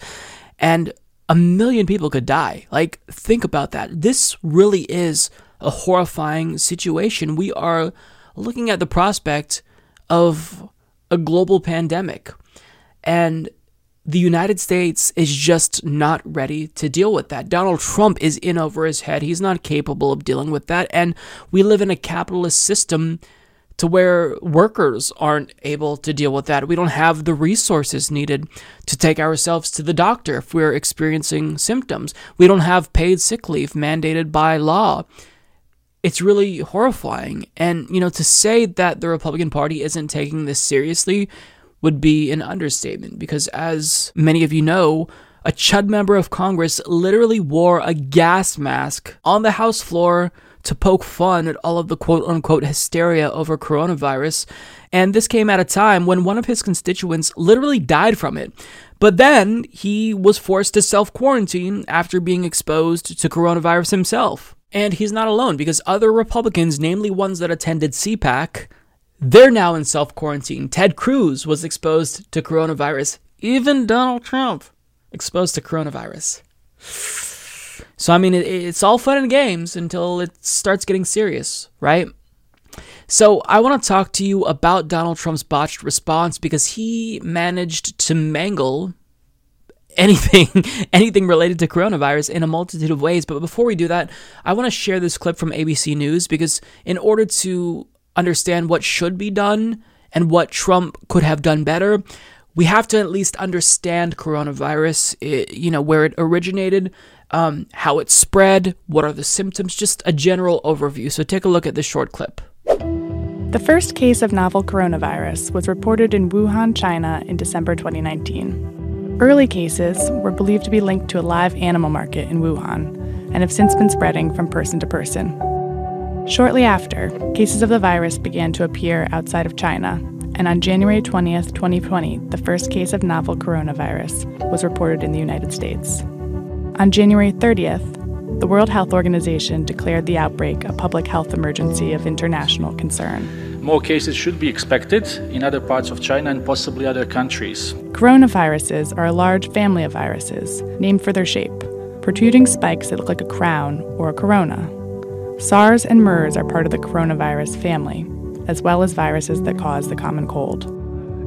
The 2019 novel coronavirus was officially named COVID 19 on February 11th by the World Health Organization. Suspected community spread was first reported in the United States on February 26th, with no known links to people who've traveled to Wuhan, China.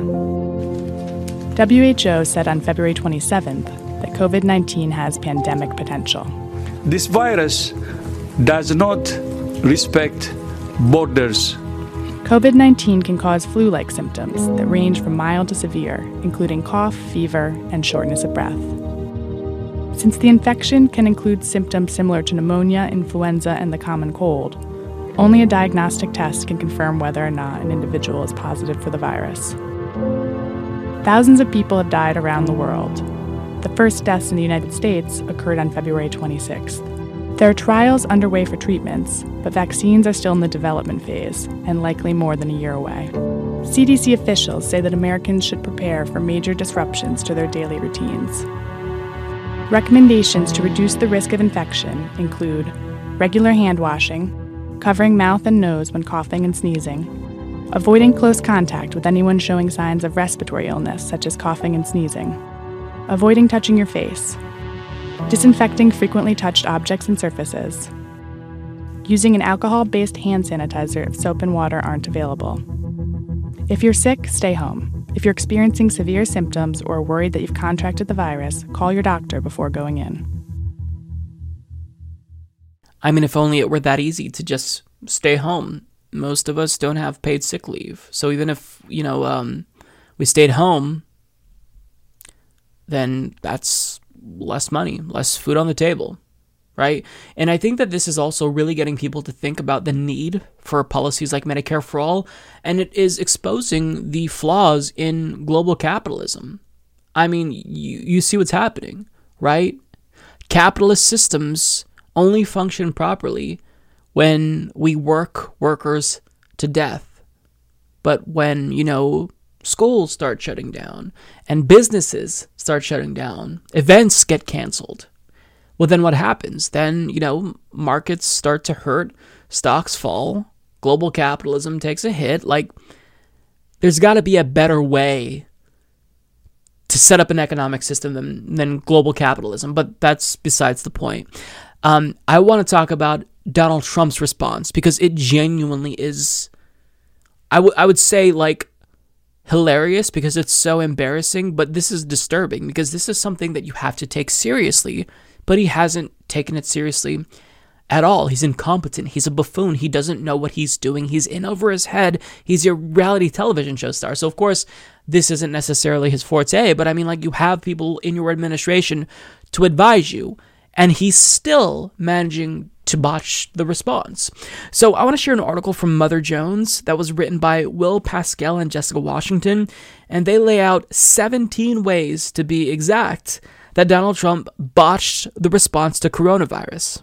First, Trump picked Vice President Mike Pence, well known for allowing an outbreak of HIV to rapidly spread in Indiana during his time as governor, to head the government's coronavirus task force As governor, Pence initially refused to allow clean needle exchange programs, which experts argued were necessary to prevent further outbreaks of HIV. He also spearheaded funding cuts to Planned Parenthood, which led to the closing of the last HIV testing facility in a county at the center of the outbreak. Last month, in its 2021 budget, the Trump administration announced proposed cuts that would reduce CDC funding by 16% and slash 3 billion for global health programs. Three, in 2018, the National Security Council's global pandemic director left his post abruptly. Then his entire team was disbanded by former National Security Advisor John Bolton. The Trump administration has yet to refill any of those positions, leaving huge vulnerabilities in our global pandemic preparedness. Four, in a press conference and tweets, Trump has been downplaying the severity of the coronavirus. In remarks he made on February 26, he claimed that the number of cases was declining in the United States. The CDC says it's highly likely it will continue to spread. He claimed that the fatality rate for coronavirus was lower than the flu, it isn't, and a vaccine was coming quickly. The director of the National Institute of Allergy and Infectious Diseases says it will take at least a year. Fewer than 500 people have been tested for the coronavirus in the United States compared with 13,911 in the UK and 1,126 in the Ontario province of Canada alone as of March 2nd. Experts blame delays in rolling out the test on account of a faulty component in the original test, which has led to an inadequate supply of tests nationwide. As of Sunday, an unnamed HHS official told Politico that the defects had been resolved. That hasn't been enough to prevent an HHS investigation into the delayed national response. The CDC failed to update testing guidelines to include more people as the disease has spread globally. The first instance of coronavirus contracted within the United States took four days to confirm after a delayed response for requests for disease testing from the CDC, according to medical staff at UC Davis Medical Center in California.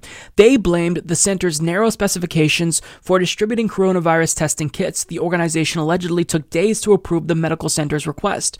Trump isn't the only member of his administration spreading misinformation about the coronavirus. Last Tuesday, Trump's National Economic Council director Larry Kudlow told CNBC, We have contained the virus, despite CDC officials warning that the virus is likely to continue to spread. In a Meet the Press interview Sunday, Vice President and coronavirus head Mike Pence refused to refute Donald Trump Jr.'s claim that Democrats wanted the virus to spread and kill Americans.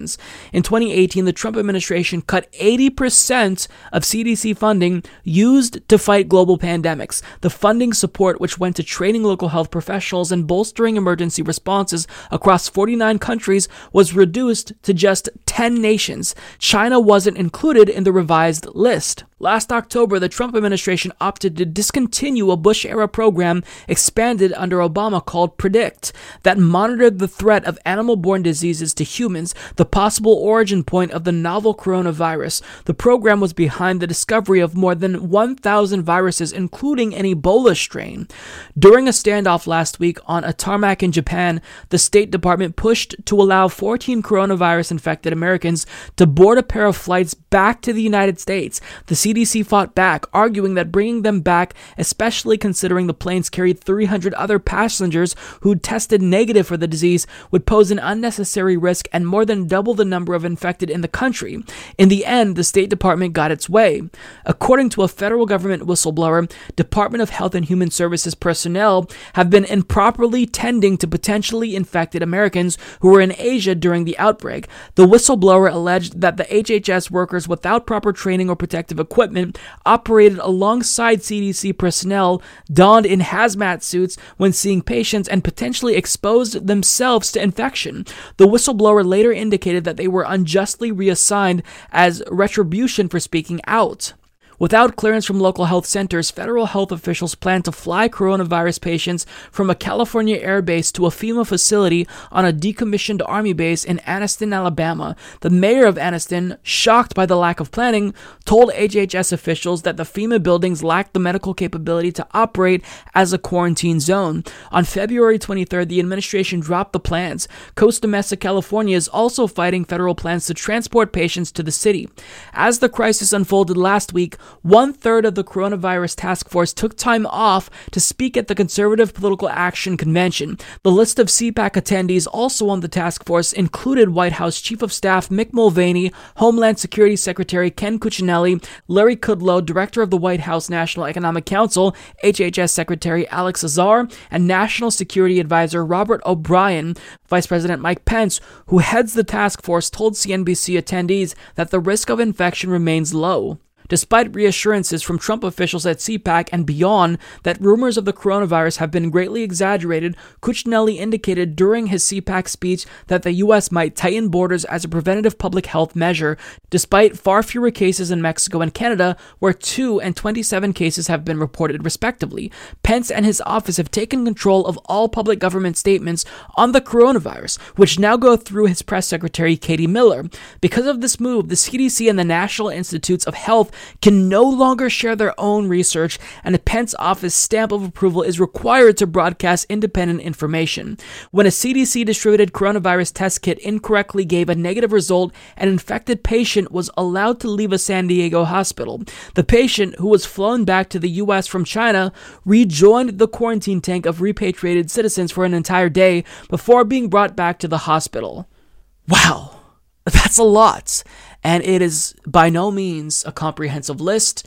Um, this article is from March 3rd, so since then, um, more has happened. We've learned more, and the situation really is. Uh, it's terrifying. It's absolutely terrifying. I mean, when you have it spreading so rapidly and a vaccine not likely out for another year, and we have Donald Trump doing this, responding in this dim witted way, I mean, this is just the perfect storm of things that are leading to an outright disaster. And I see all of this. And I have this like sick feeling in my stomach because this is horrifying. This is absolutely horrifying.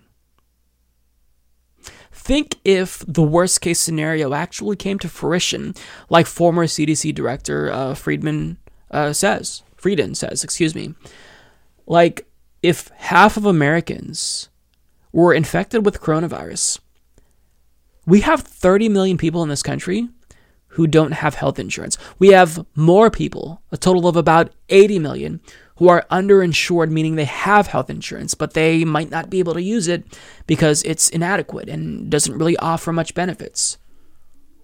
Now, Trump is trying to do everything in his power to seem more competent. He floated the idea of providing, you know, healthcare to people who have been affected with infected with coronavirus. On top of that, his campaign is announcing paid sick leave for coronavirus victims.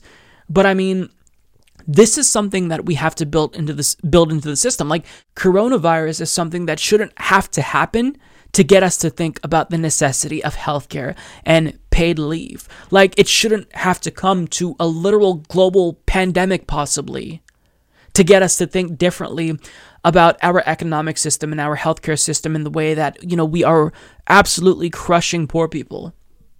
It shouldn't have had to come to this. And the fact that it is is really sad. It tells you a lot about the state of affairs in America.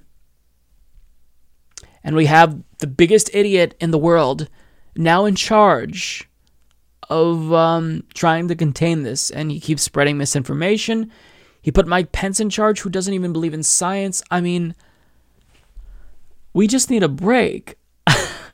we need a break. We need to stop worrying about global war and climate catastrophe or a global pandemic for just a month. Can something happen that's good to the human race? Anything. It seemed like we were going to be hopeful because of a Bernie Sanders presidency, but even in that best case scenario, we'd still have to fight like hell to get change. But I mean, like, you you just keep getting hit over and over and over and over again. That I just I feel so bad for young people and old people, anyone who's suffering and marginalized and disadvantaged and is an underdog. Because think about this. I mean, if you're like an 18 year old and you're just graduating this year what future do you have to look forward to? Like, you're looking at climate catastrophe, global pandemics. I'm sure coronavirus won't be the last. Incompetence in government and corruption. uh, a Democratic Party that isn't capable of responding or unwilling to respond to the threat of fascism. I just I feel so bad and I don't know what to tell people who are, you know, just starting out in life, like my niece who's 19. I, I don't know what to tell her. Like, what do you say to give young people hope? What do you say? When I was their age, I felt hopeful, right? I got to vote for Obama. I felt like, you know, um, climate change was something we can take care of later on down the road. Um, I mean, I knew it was something that needed to be addressed, but that was when we're, we were looking at that 2050 timeline. But now we're looking at, you know, a, a 10, 11 year deadline to where we need to act to stop climate catastrophe. And it's just, I'm at a loss. Like, what do you say? My, my job is to do political commentary, but I'm running out of things to say. I don't know what to say in these types of situations. The outlook is grim, not just for Americans, but the human race. And, you know, I really hope that we get our act together.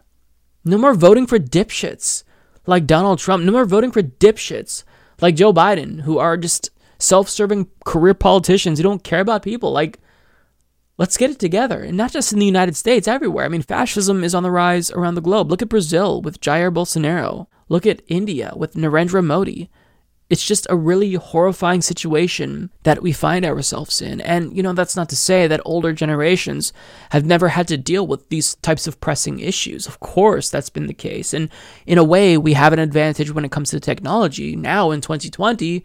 But our human, like the human race, like all of us, our species has never been this close to uh, extinction, right?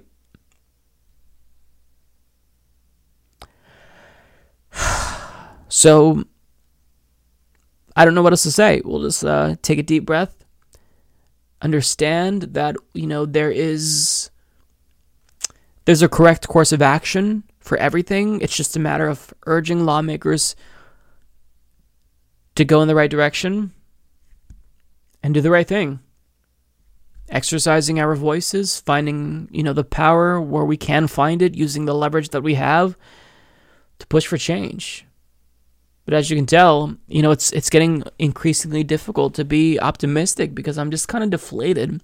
And maybe it's just me because I've been dealing with a lot lately, but I mean, everyone's dealing with a lot lately. We're all deflated and demoralized. And this doesn't help. All right, folks, that's all that we've got for today's show. If you liked what you heard today, you can help support the show by going to patreon.com slash humanist report. Um, and you can even send us a one-time donation over on uh, paypal.